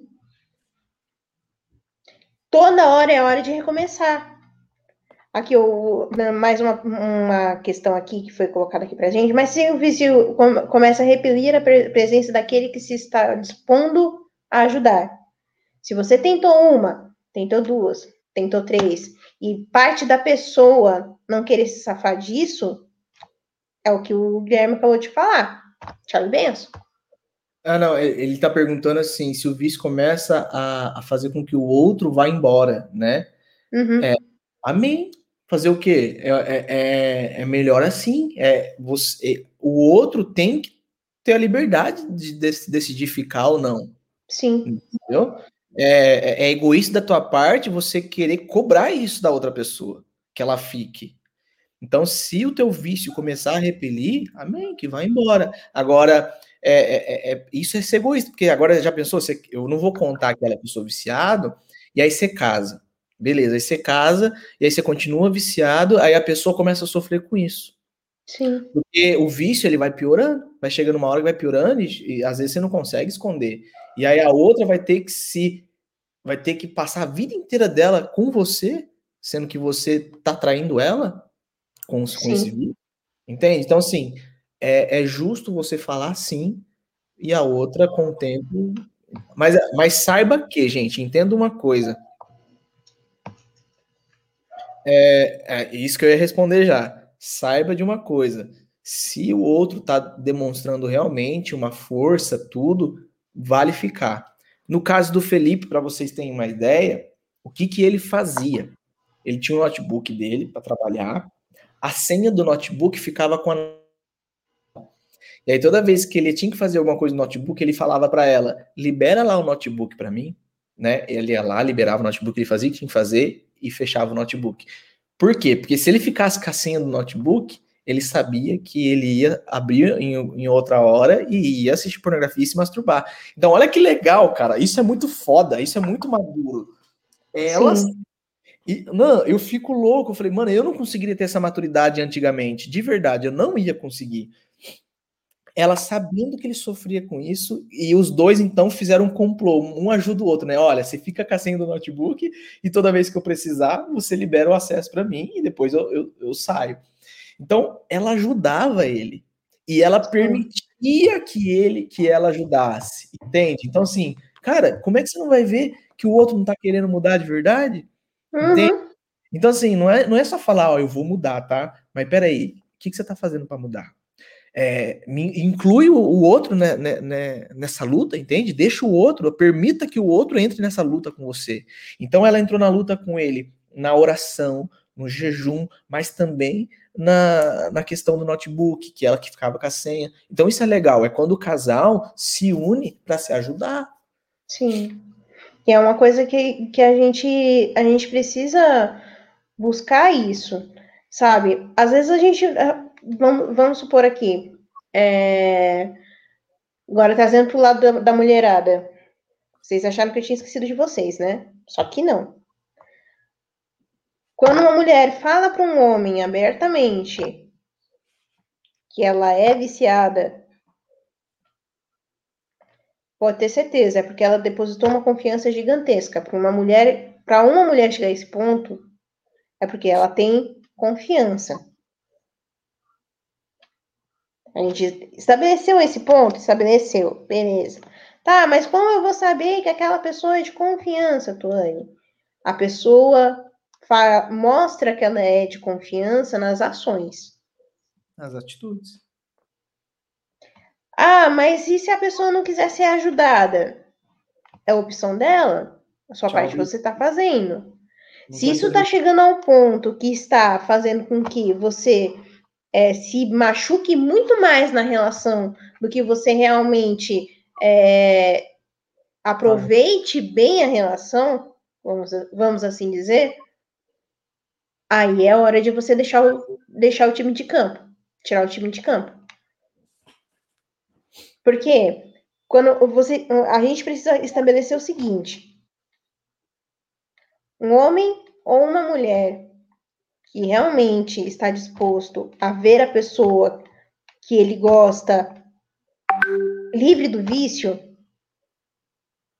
ele vai lutar por ela. Porém, como toda luta, exige sacrifício. Então, coloca você, coloca você agora na balança se vale o sacrifício. Se vale o sacrifício de, de você ter uma alma liberta desse, desse mal, desse vício. Entendeu? Porque é uma alma que precisa de ajuda. Ponto. E se a pessoa não aceita ajuda, paciência. Ela tem liberdade para aceitar ou não. É, e você não tem, você não pode fazer nada. Aí você pica a mula e vai embora. Se, se quiser Sim. manter amizade, beleza, mas namorar, esquece. Namorar, esquece. Entendeu? Nesse caso especificamente, quando a pessoa realmente não quer ajuda sob hipótese nenhuma, tchau. Aí, aí entra um, um, uma, segunda, uma segunda questão. Ah, mas e se ela ficar retraída, se ela me, me não quiser é, é não quiser ter um contato comigo, ou nem amizade ela quiser comigo depois que eu, que eu optar por não namorar com ela? Bom, aí a coisa muda de figura. Porque se você realmente quer ajudá-la, mesmo na amizade, aí você, aí você tem que colocar a, a questão do peso e contrapeso. Se vale realmente você investir nessa amizade ou não. Aí é com você. Aí é você dobrar o seu joelho no chão, pedir o Espírito Santo para que ele te conduza nesse momento. Não sou eu e nem Guilherme que vai te falar faça ou não faça. A verdade é que quando a pessoa não quer ser ajudada, para o namoro não serve. Para amizade pode até ser. Porque daí você não vai ter envolvimento mais profundo, vamos dizer assim. Isso aí. Amizade É, claro, você precisa ter uma amizade com aquele que você se relaciona, mas mais intimamente, porém a amizade vai até um ponto. Quando vai para o ponto do relacionamento mais sério, aí a coisa muda de figura. Tem decisões que você tem que tomar por si. Ah, mas eu gosto da pessoa, eu quero ajudá-la, mas ela não quer ajudar. É liberdade. Como está na palavra, foi para a liberdade que Cristo te libertou. Se com a liberdade dela a pessoa opta por se corromper no vício e não quer ter essa libertação, o que você pode fazer é rezar por ela. Pode e deve fazer. É rezar por ela. Aí, você que sabe. Isso aí. Porque assim, eu falo por mim. Eu, Tuane. Por muitas vezes, como eu falei para vocês, eu passei durante muito tempo com convivendo com esse, com, com esse vício. Muitas vezes eu só tive forças para me reerguer e buscar a confissão e recomeçar, isso eu já estava namorando com meu, com meu marido. Porque o meu, na época, namorado, chegava para mim e falava: Eu tô com você. Você vai sair dessa? Isso me dava forças para levantar. Não é que todo mundo precisa se esforçar até o sangue para que a pessoa para que a pessoa se acorde e veja que ela está errada. Não. O que Deus exige de nós é que nós amemos as pessoas. E uma forma de amor é rezar por ela. Santa Teresinha de Jesus fala isso. rezar pela pessoa que se ama, né, a, a, rezar pela pessoa que se ama é, é cuidar dela, é estar com ela. É uma forma de você demonstrar amor por ela. Você pode muito bem não, não ver os reflexos da sua, da sua oração ali naquele momento, ali naquele instante. Mas as orações vão surtir efeito. Então, assim, para uma pessoa que para uma pessoa que está totalmente com essa parte sexual totalmente desregrada, não adianta você chegar é, chegar e falar assim, não, porque é, você tem que se converter, você tem que fazer isso, fazer aquilo, impor as coisas para a pessoa. Não. Você tem que acolher. Por que você está falando, tá falando para passar pano? Não. Não é passar pano. Mas você precisa ajudar. Você precisa acolher essa pessoa. Buscar ajuda. Isso aqui, Patrícia, isso mesmo. Muitas pessoas só conseguem se libertar desse maldito vício com a ajuda dos profissionais. E não é qualquer profissional, são profissionais que tenham formação religiosa, de preferência. Porque a grande maioria desses profissionais, psicólogos, né, psiquiatras, acha que isso é normal. Banalizam esses dois pecados, que são mortais.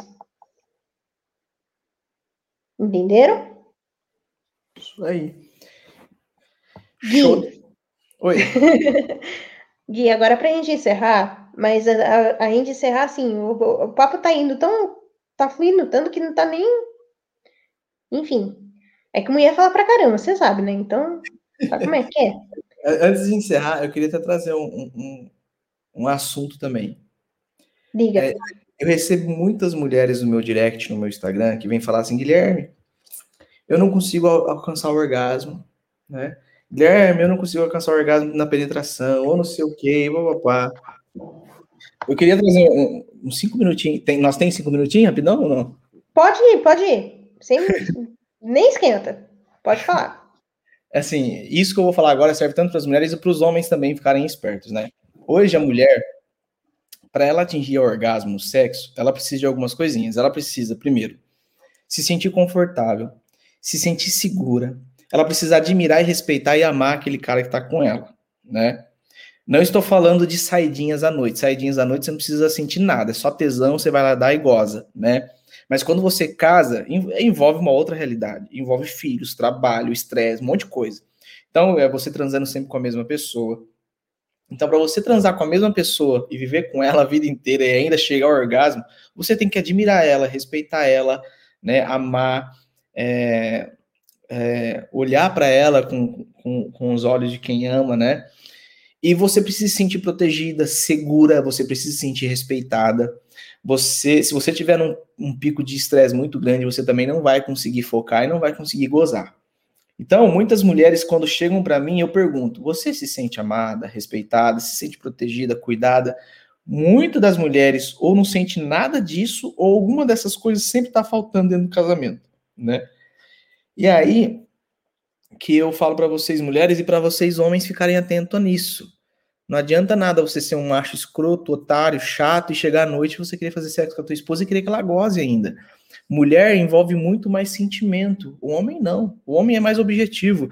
É, o homem ele se sente. Como que o homem fica é, com tesão? Como é que ele se excita? Através do olhar. Coloca uma mulher na tua frente ali. Claro que em muitos casos também o homem também precisa sentir respeito, admiração pela mulher. Mas eu digo que o homem é muito mais fácil, né? Se sentir, ficar excitado quando vê lá a mulher, né? Tirando a roupa nua de, de lingerie, enfim. Mas a mulher, para ficar excitada, envolve muito sentimental. A Tuane tá aí, que ela é casada, pode falar isso, né? Sim. A mulher precisa muito se sentir amada, protegida, respeitada, né? E se ela tiver muito estressada, cara, o homem faz sexo para desestressar, a mulher não consegue fazer sexo se ela estiver estressada. Exatamente. e aí, é, e aí que começa ficar, o homem começa a ficar puto, eu fico muito puto, eu tô estressado, eu quero fazer sexo, pô. Aí a mulher tá estressada, ela não quer, porque ela tá estressada. então uhum. aí você uhum. tem que ter o papel de acalmar ela, fazer um carinho, um chamego, dar uma trabalhada um pouco mais demorada. Né? Existe aquela situação, né? Desde manhãzinha do café da manhã você já começa a trabalhar. Cara, uhum. Tuane. E é uma coisa, é uma coisa que assim, até para nós mulheres, mulheres nos sentirmos realmente acolhidas, se você virar falar para eu, eu falo isso porque assim, graças a Deus eu tenho um homem muito, muito carinhoso comigo, muito, muito. Se tem uma coisa que eu agradeço a Deus é isso. Amor, te amo. Eu sei que ele tá, que ele tá me ouvindo, então é... assim, para a mulher se sentir realmente amada, amada, assim, mesmo, de verdade, é você agir no detalhe com ela. Como assim agir no detalhe com ela, Tony? Como assim? Explico. Se você percebe que ela tá querendo falar, desabafar, escute. Putz, mas mulher fala demais, Tony. Não, não dá não. Dá sim. Reza um santo terço antes que você consegue escutar. Escute, mas escute com, com atenção. Não é aquele escutar você mexendo no celular. Não. Nossa, isso olha, é odeia, cara. Ó, olha nos olhos dela. Olha nos olhos dela e fala que você está prestando atenção em tudo que ela está falando. O seu olhar vai dizer isso para ela. Você vai para o serviço, Vou. Na hora do almoço, manda mensagem para ela. Oi, amor, como é, que, como é que você passou seu dia? Você tá bem? Quando você chegar à noite, você vai ter uma mulher muito mais feliz, muito mais disposta, e o relacionamento tende a fluir muito mais. Por isso que o pessoal costuma dizer, né, que nós, quando, quando se trata de casamentos que são alicerçados, que são de duas pessoas que são religiosas, é o, é, são as pessoas que mais têm uma, têm uma vida sexual muito mais ativa. Por quê? Por causa disso. Porque é um detalhe. Não adianta eu, eu sei que o meu marido vai chegar cansado do trabalho, sei. Então, não, vai, não custa para mim chegar e cuidar das coisas de casa para ele. Não custa eu chegar e ele, ele ter uma, uma casa arrumada, não, não costuma, eh, não, não custa para mim eu estar tá cuidando, comprando uma sobremesa para ele. Não custa. Mesma coisa o homem. Ah, ela tá de TPM. Putz, eu sei que ela gosta de comer doce quando ela tá de TPM, então vou levar uma barra de chocolate para ela. Você pode ter certeza, como dois e dois são quatro. Você vai ter, né, vai ter essa mulher para o resto da sua vida. Por quê? Porque você está colhendo. E sim, a relação sexual para a mulher começa de manhã.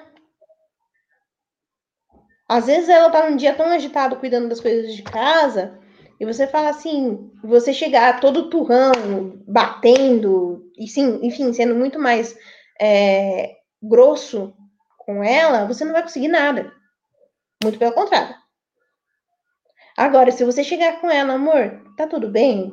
Não, vem cá, deixa eu te dar um abraço. Ela sentir essa segurança em você, hum, tá bom. Esse é o segredo.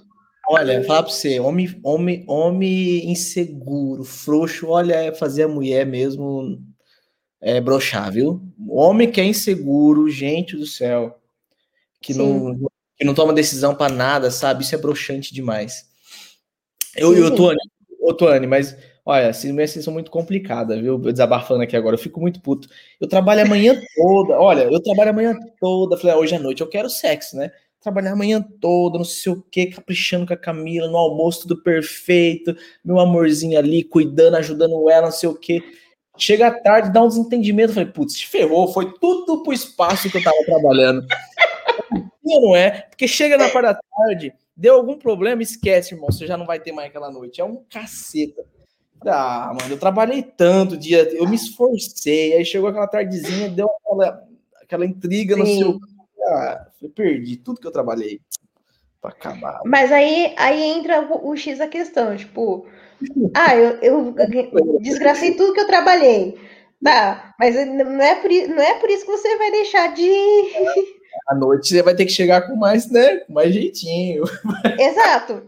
Porque assim, quanto mais, quanto mais a gente age dessa forma, entendam, por favor, pessoal, que você, você 67 pessoas que estão aqui, Entendam, por favor. Quando um relacionamento é maduro, com o passar do tempo, você acaba notando até o mínimo detalhe do que a pessoa gosta. Quer ver uma coisa? Esses dias eu tava, eu não lembro o que foi que eu tava fazendo em casa, eu tava mega estressada com algumas coisas que estavam acontecendo. Meu marido tinha ido pro trabalho, tá? E eu conversando com ele, pá, pá, pá, pá. Ele, calma, amor, fica calma, tenta se acalmar.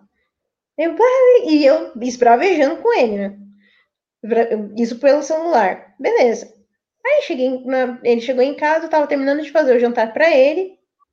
Aí ele, amor, eu trouxe uma surpresinha para você. Aí olhei pra cara dele, oxe, você trouxe? Aí ele me chegou com uma tortinha de limão. Hum.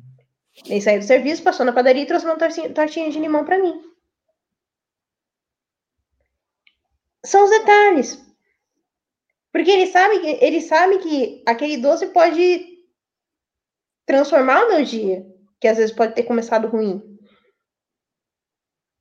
Então, assim, mesma coisa eu. Às vezes ele chega em casa assim, cansado do trabalho e encontra um bolo de chocolate pronto na mesa. São detalhes. A melhor coisa que você pode viver num relacionamento a dois é essa cumplicidade. Entendeu? Que nem o Wilton falou agora há pouco, ali em cima. Ah, mas se eu, eu já tenho 23 anos de casado, se eu começar a fazer isso, a esposa vai, vai, vai achar estranho. Não, Wilton. Não, ela não vai achar estranho. Muito pelo contrário, ela vai gostar. Porque daí você vai, você vai começar a ver que ela vai ficar muito mais próxima de você. Porque ela vai se sentir mais segura. Então, assim, ah, mas não existe mais um homem romântico. Existe. Mas é que ser romântico dá trabalho. Dá trabalho, gente. Existe Entendeu? um... sim. Eu sou romântico. e aí, Tuane? Dá ou não dá trabalho? Dá, nossa, dá trabalho. Tem que, tem que, tem que usar da criatividade, ver o que, que você vai fazer. É, e, e, e aí, Tony, só para finalizar esse raciocínio que eu comecei do, da mulher não conseguir chegar ao orgasmo, porque daí entra a segunda a situação, né? Guilherme, não consigo chegar ao orgasmo só com penetração, ou não sei o quê, o que, que eu vou fazer? Eu sempre falo o seguinte, agora para vocês homens aprenderem e entenderem, tá? É, tem, entenda uma coisa, tem mulher que consegue falar sobre sexo com o esposo. Olha, eu gosto disso, não gosto daquilo. Hum. Tem mulher que não gosta de falar. Na verdade, ela tem vergonha de falar. Então, o que, que te resta, homem? Observar. Então, por exemplo, quando eu vou fazer algumas coisas com a Camila, umas carícias nela, eu sempre observo. Porque, assim, tem coisas que a Camila tem facilidade de falar comigo, mas tem coisas do sexo que a Camila não tem facilidade de falar, né? Então, toda vez que eu vou fazer alguma coisa, eu observo. Qual é a reação da Camila? Hum, ela tá gostando. Vou continuar com isso aqui. Hum, isso aqui eu tô vendo que ela não tá gostando muito, então não vou continuar com isso aqui.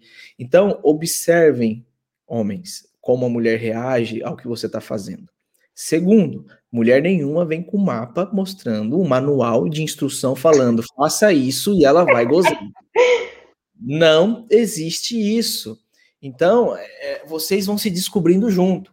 Por exemplo, quando eu e a Camila a gente foi fazer uma das primeira vez, né, depois que a gente casou, eu fui fazer uma carícia com a Camila com a mão. Cara, que sensacional aquela noite, porque ela pegou minha mão e falou assim: "Eu não gosto assim, eu gosto que você faça assim". E se fosse qualquer outro homem, eu acho, naquele momento ele ia ficar muito revoltado ou humilhado, onde já se viu, cara, você não é obrigado a saber como a tua esposa gosta. Então seja humilde e deixa ela te mostrar. Cara, aquele, aquela noite eu fiquei, eu de verdade, eu fiquei meio sem reação, sem saber o que fazer. Então eu falei, ah, beleza, não sou obrigado a saber mesmo. Então fui lá e curti o momento. Aí eu, né? Aí, por incrível que pareça, nas próximas eu fui falando, é assim que você gosta, então? Eu falei, é isso, desse jeito, desse jeito. Então isso é legal. É, é ter maturidade dentro da relação para conversar sobre isso, entende? Então aí quebra, quebra de uma vez aquela fala tosca de falar assim, ai, se eu não fizer sexo no namoro, e se quando casar eu não gostar? Não existe isso. O que existe é diálogo e observação. Vocês vão aprender junto. E vocês vão se descobrir junto. Gente, esses dias atrás eu descobri mais uma coisa que a Camila gostava e ela nem ela sabia. Entendeu? Mas por Olha, depois de quatro anos de casado, mas por quê? Porque você, a gente vai se descobrindo junto. Então é isso que é interessante. Ah, então Sim. se a mulher não goza só na penetração, então, cara, capricha no, no, na preliminar, ou ajuda ela a gozar junto, entendeu? Com penetração e vai fazendo carinho com a mão. Cara, tem tanta coisa, você, tem mulher que gosta. Você vai lá, coloca o pênis na vagina e mais o carinho no, no, com o clitóris na mão, no, a mão no clitóris junto com ela. Você tá ajudando ela a chegar lá, entendeu? É, tem mulher que gosta, por exemplo, você tá beijando, né? Você tá beijando a vagina. E aí ela tá começando a quase naquele lugar. Aí o que, que você começa? Você começa a beijar mais rápido que ela. Você acha. Não, tem mulher que gosta que você continua no mesmo ritmo, né? Continua até eu chegar lá. Ou não, vai mais rápido. Então você tem que ir descobrindo, né? É, é, cara, eu, eu depois que eu comecei a observar mais as reações da Camila, eu fui vendo, putz, eu, quando eu faço isso, eu já percebo que ela já não gosta. Então é isso, é, é observar, é ser, par, é ser parceiro na hora, sabe? Então, muitos, eu não, eu não, lembro quem falou isso, né? O sexo começa na mesa, ou seja, conversa sobre isso. Né? Olha, uhum. eu, gosto, eu gosto disso, não gosto disso, faz assim, faz assado.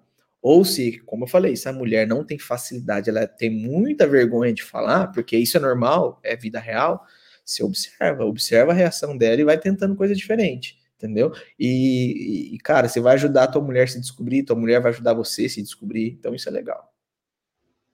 Então, aí né, falar pro pessoal que tá na Twitch que a live já tem já tem 2 e 15 de, de duração. Volta do início. Aí vocês vão entender por que, que a gente tá falando disso, tá bom? É, bom, Gui, a gente já, é, como eu disse, 2 horas e 15. A gente hum. não. A gente tá chegando no mesmo patamar que foi na, na primeira live, que ótimo. Boa. é, Pode deixar suas considerações finais, seus recadinhos, o que você tiver que falar. Pode escutar o verbo. Tá. Bom, pessoal, primeiro me seguem lá nas minhas redes sociais, né? O que eu falo aqui é o que eu falo bastante lá. E se você tem algum problema com afetividade, com relacionamento ou com a sexualidade, que é pornografia e masturbação, eu te convido a você se inscrever na próxima turma que vai ser em junho agora, na comunidade Exerque Negro porque lá vai ser um caminho de dois meses, né? Ah, qual que é o valor, Guilherme? R$ 49,90. Né? Você paga uma vez só, R$ 49,90. Porque lá você vai ter aulas, você vai ter exercícios. Um dos exercícios já, te já até dei spoiler aqui, né? Que é o anotar lá. vocês vão ter desafios. A cada aula vocês vão ter alguns desafios referente àquela aula, né?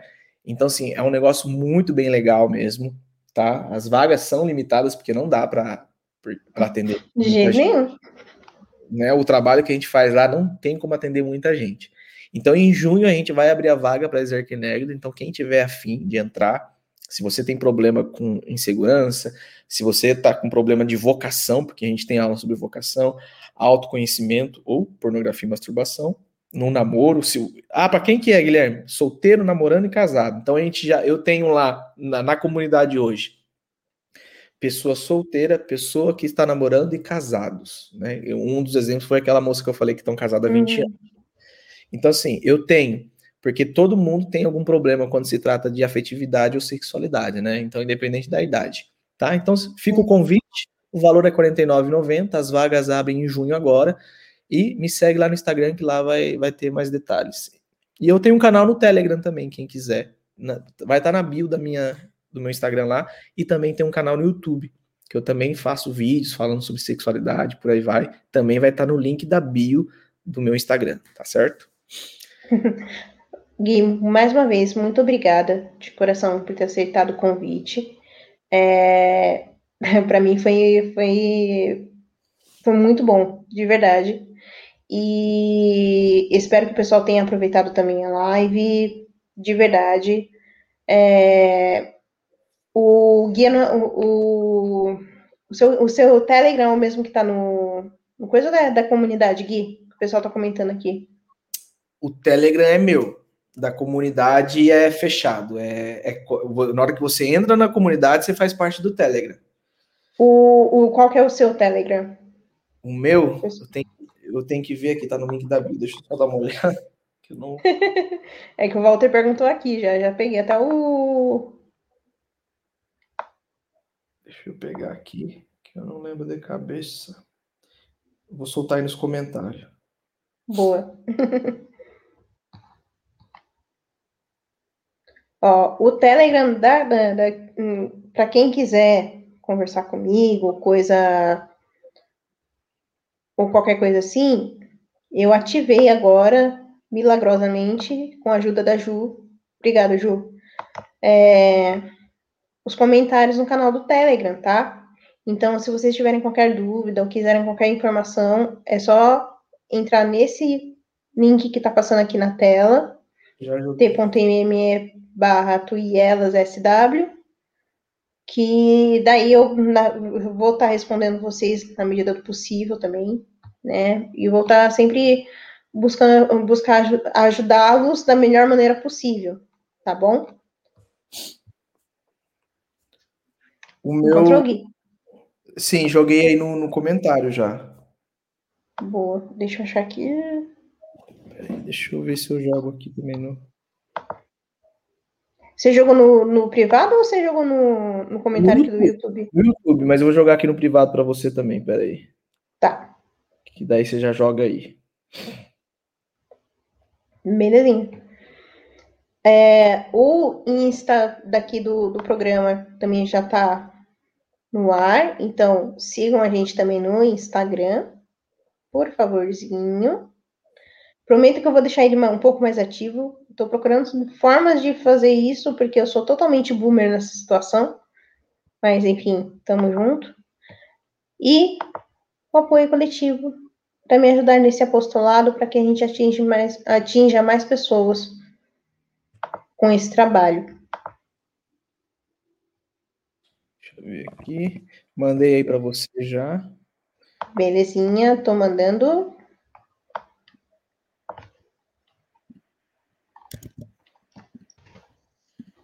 Vou mandar aqui no YouTube, tá, pessoal?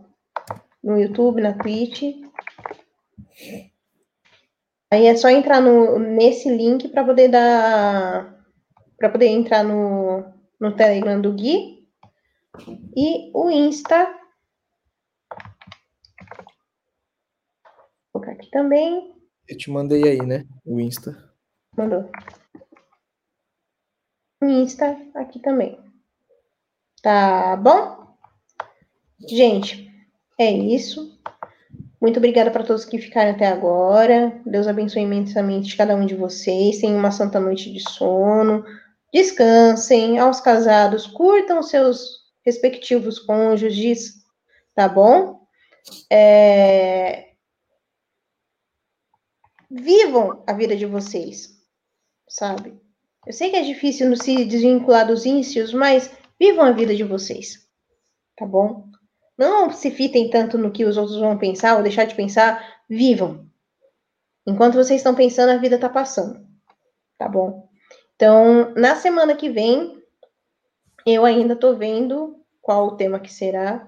Mas aí, quem tiver no, no canal do Telegram vai saber com antecedência, tá bom? Não vou revelar. Dessa vez eu vou fazer diferente. Eu não vou revelar, tá bom? É, mas vai ser um tema muito bom muito bacana também para poder amarrar esses dois que a gente tratou até agora, tá bom? Vejo vocês segunda-feira que vem. Fiquem com Deus e até a próxima. Tchau, tchau.